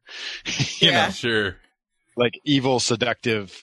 uh, That we're gonna get to see a proper villain out of uh out of Tennant, which I know he's done the bad guy for for Harry Potter, but like that was kind of like your manic. I'm kind of half crazy. This will be like more your more your James Bond villain kind of thing. It's it's it's that thing that girls like about him. I don't know what it is, but he's gonna pull that out a bit. Yeah, yeah. And I'm actually I'm almost more excited about him being the villain than I am about uh seeing Jessica Jones. So Yeah, I'm really curious what those shows are going to be. yeah. I think it'd be fun. I think it'd be fun. I'm I'm I'm actually more interested in them than I have any right to be. Well, yeah, and I don't. I'm not expecting them to be like Daredevil. I kind of expect every show will have a different tone. hmm Jessica Jones has actual superpowers, so she's Oh. kind of like a down on her luck. I used to be a superhero kind of character.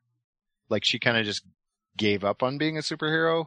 hmm So I, I think that one is going to be pretty interesting. Um, Iron Fist is going to be more your kung fu-y kind of thing. I think Mm-hmm. it should. I mean, it should be. hmm Yeah, I'm kind of. I'm.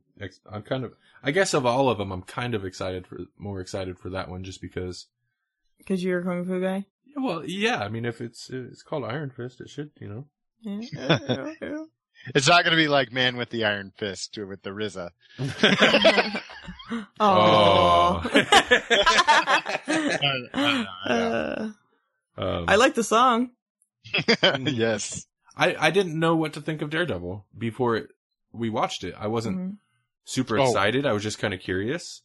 Mhm. And, And but you know, besides the one, um, and which it wasn't even really a, a, a Netflix original, it was uh, Arrested Development, the Netflix sh- Netflix season or whatever. Mhm. We haven't really watched any Netflix originals to to have an opinion on them. well, we were watching that um vampire werewolf one.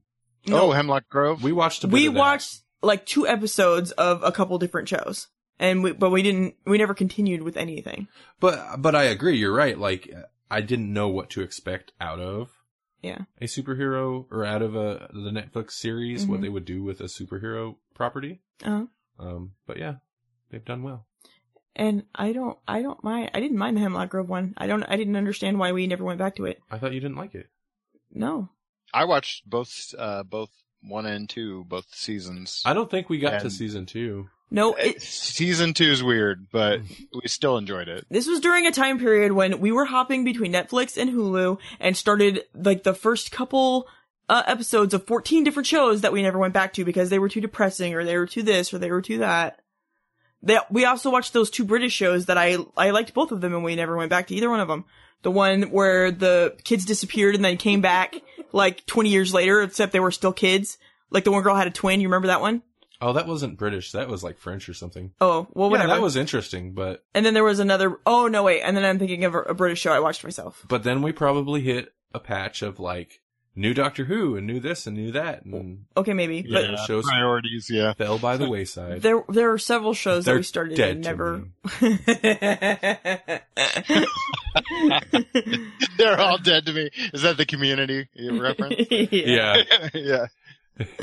you know, we'll do these like reviews, and even even in the podcast episodes, I find like the the the purpose quotes the purpose of uh, these videos or the podcast episodes, you know, where we're reviewing a certain thing is Mhm. okay. But then it's just the random nonsense and like the, Oh, yeah. like that's my favorite stuff. I Yeah. mean, that's what actually carries over. 'cause, um, if you don't know what we're talking about, you have to go check out the community reviews Yeah. to, to, to get this inside joke. Yeah. Yeah. so go to uh, youtube.com slash Grawlix podcast and check those out. I do post them on the website usually, but like it's just the YouTube video. So Yeah. just, just go to the, go to the YouTube channel and subscribe and then watch some stuff. Subscribe first. Yeah. yeah. Always. Yeah. But because We do all sorts of things and you, you never know. You never know. we do. We, I have, I have another video that I'm trying to upload or that I want to upload and I've recorded it twice now and it, I, I saw that on Twitter. Uh, you were talking about that. Um, it's it's it might just be a one off or something I'll do once in a while, but I was like, I kind of want to play some video games, but I should do some Grawlix stuff. How can I make? How, how can I? your peanut butter's in my chocolate. How can I make this work? Um, so I was so I researched like old superhero video games, and I oh. and I found, as far as I can tell, the first licensed comic book video game for a home console system is Superman from 1979 for the Atari 2600. oh my. So I basically did like a, uh, kind of like a let's play Superman video. And the first one, the audio, like there was like a noise reduction setting on my screen capture software. Mhm. Um, and it sounded weird. It like cut out my THs and my S's and made me sound like I had a really strange speech impediment or accent. and I was like, this isn't gonna do. So I tried it again, only it took me twice as long to play through the game and the game audio overrides my voice, oh, which like is- dramatically louder. Yeah. You need it. which The, is, you need the reverse. Yeah. which is a big problem because the Atari 2600 had rough sounds. Yeah. Yeah. I might just make Melanie sit down. I'll be, put the controller in her hand. I'll be like, okay, you play this. I'm going to talk about this video game. And then you let me know what you think of it. I, I think I'll make Yeah. Melanie play it because I beat the Like- game twice like already. kids, like those kids react videos or, or, uh, Yeah. teens react or senior citizens react. Mm. So this is a video I've done twice over. I was hoping to get it up uh, last week or the week before. Like I said, it could be a one-off or something, but it'll get up there eventually. Mhm. Um, so, but yeah, it, just something different. But the point is, the first time it came out 10 minutes long. The second time it was 20 minutes long. And I'm like, nope. Yeah. Nope. Not 20 minutes of that. No. but it was kind of fun. It's fun to look at this like, you know, 1979. Hey, this is Superman in a video game. Mhm. It's, you know, and it's Atari 2600 graphics. I think that was a good choice because there is like some interesting facts about the game that I dug up. Mhm. And Oh, it's something I had never played before. I didn't have it. I have a lot of 2600 games, but I didn't have that one. Um, Do you have the infamous ET game? I do. I have probably several copies of the infamous ET. I game. wanted, I wanted so badly to like play that game and, and understand it. And I just always fell into a hole. Oh, it's so frustrating, isn't Could it? not get out of the hole. I was always, that's all I remember about that game is falling in a hole, not being able to get out of the hole and shutting it off. Like rage quitting. I Like think, the earliest form of rage quitting probably was an ET game. Yeah. I think that's a lot of people's experiences with that game. Yeah. We watched a while ago. There was that documentary about it. I Yeah, I still haven't seen it, but I, it's on my queue. I really am interested because yeah, it's it's a, that's a memory.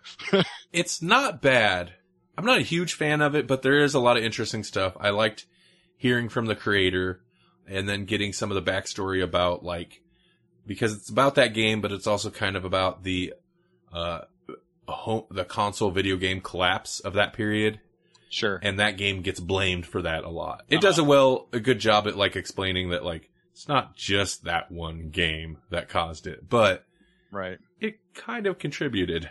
But it's not a bad watch. They should make a documentary about that one game that you played and then it like destroyed itself. Oh, like a computer game. It's like a A Russian computer game. they made. yeah. And Huh. there's somebody, somebody, uh, like eBayed or something a copy, uh, and some Asian guy bought it for, I don't know, a million dollars, let's say.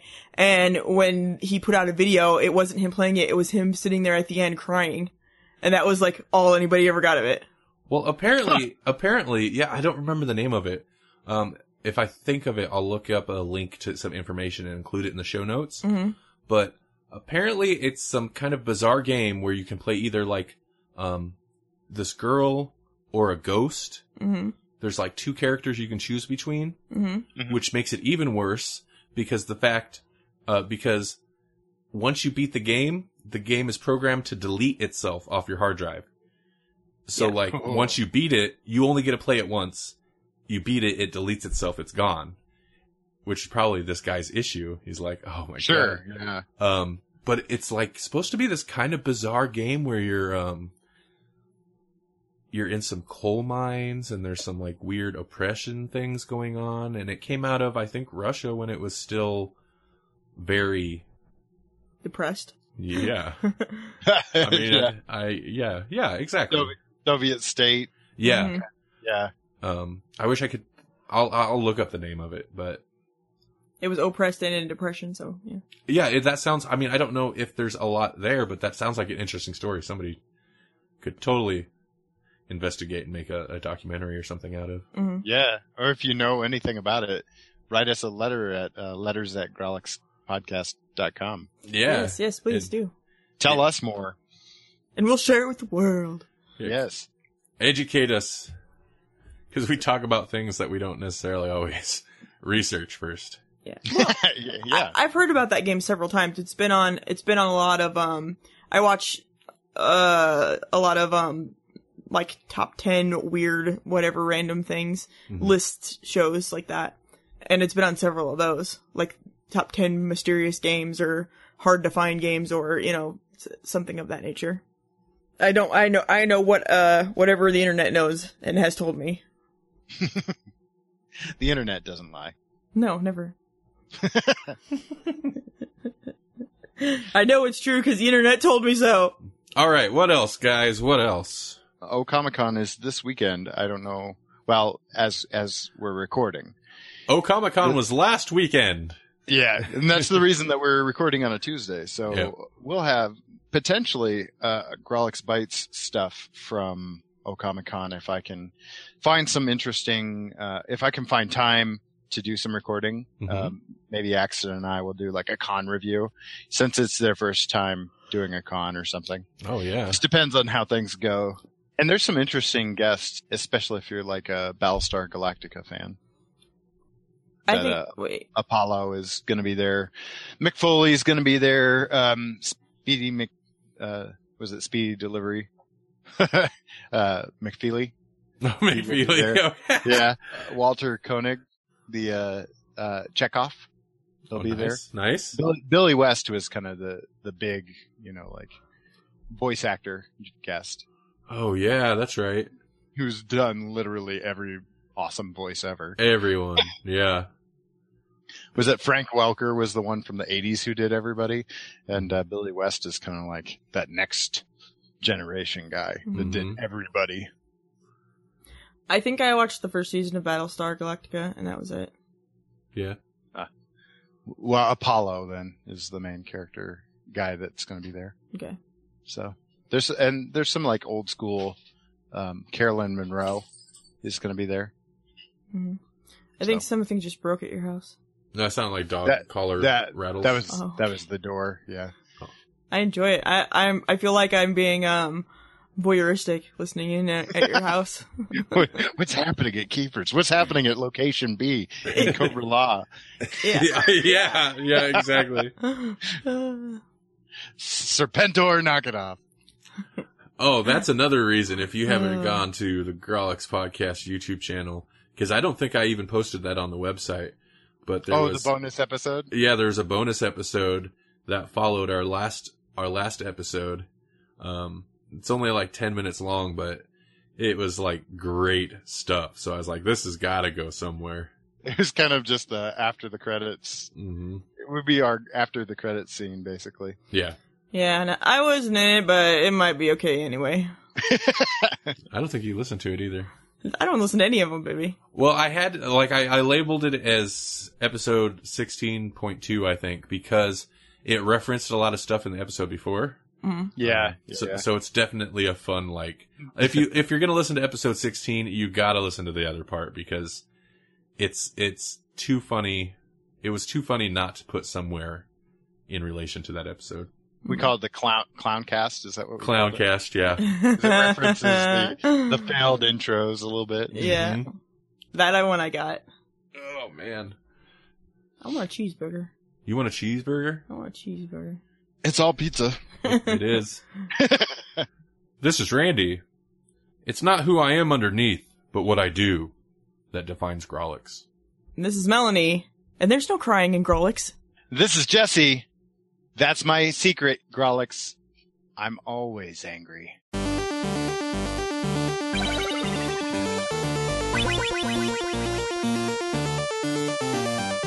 Thank you for listening to the Grawlix Podcast. The Grawlix Podcast is a production of Electronic Media Collective and Vorpal Arrow Studios.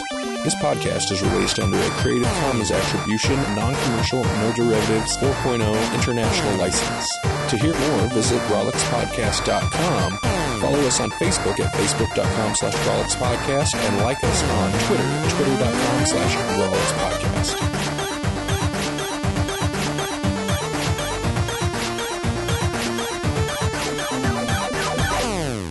Yeah. Okay, so we yeah, can I would like to try to make it. we can get autographs and then flash them in front of your face and be like, haha, look what we got We're while like, you were "Ah!" working. if, only, if only I could actually see them. They're on the other side of that row of people.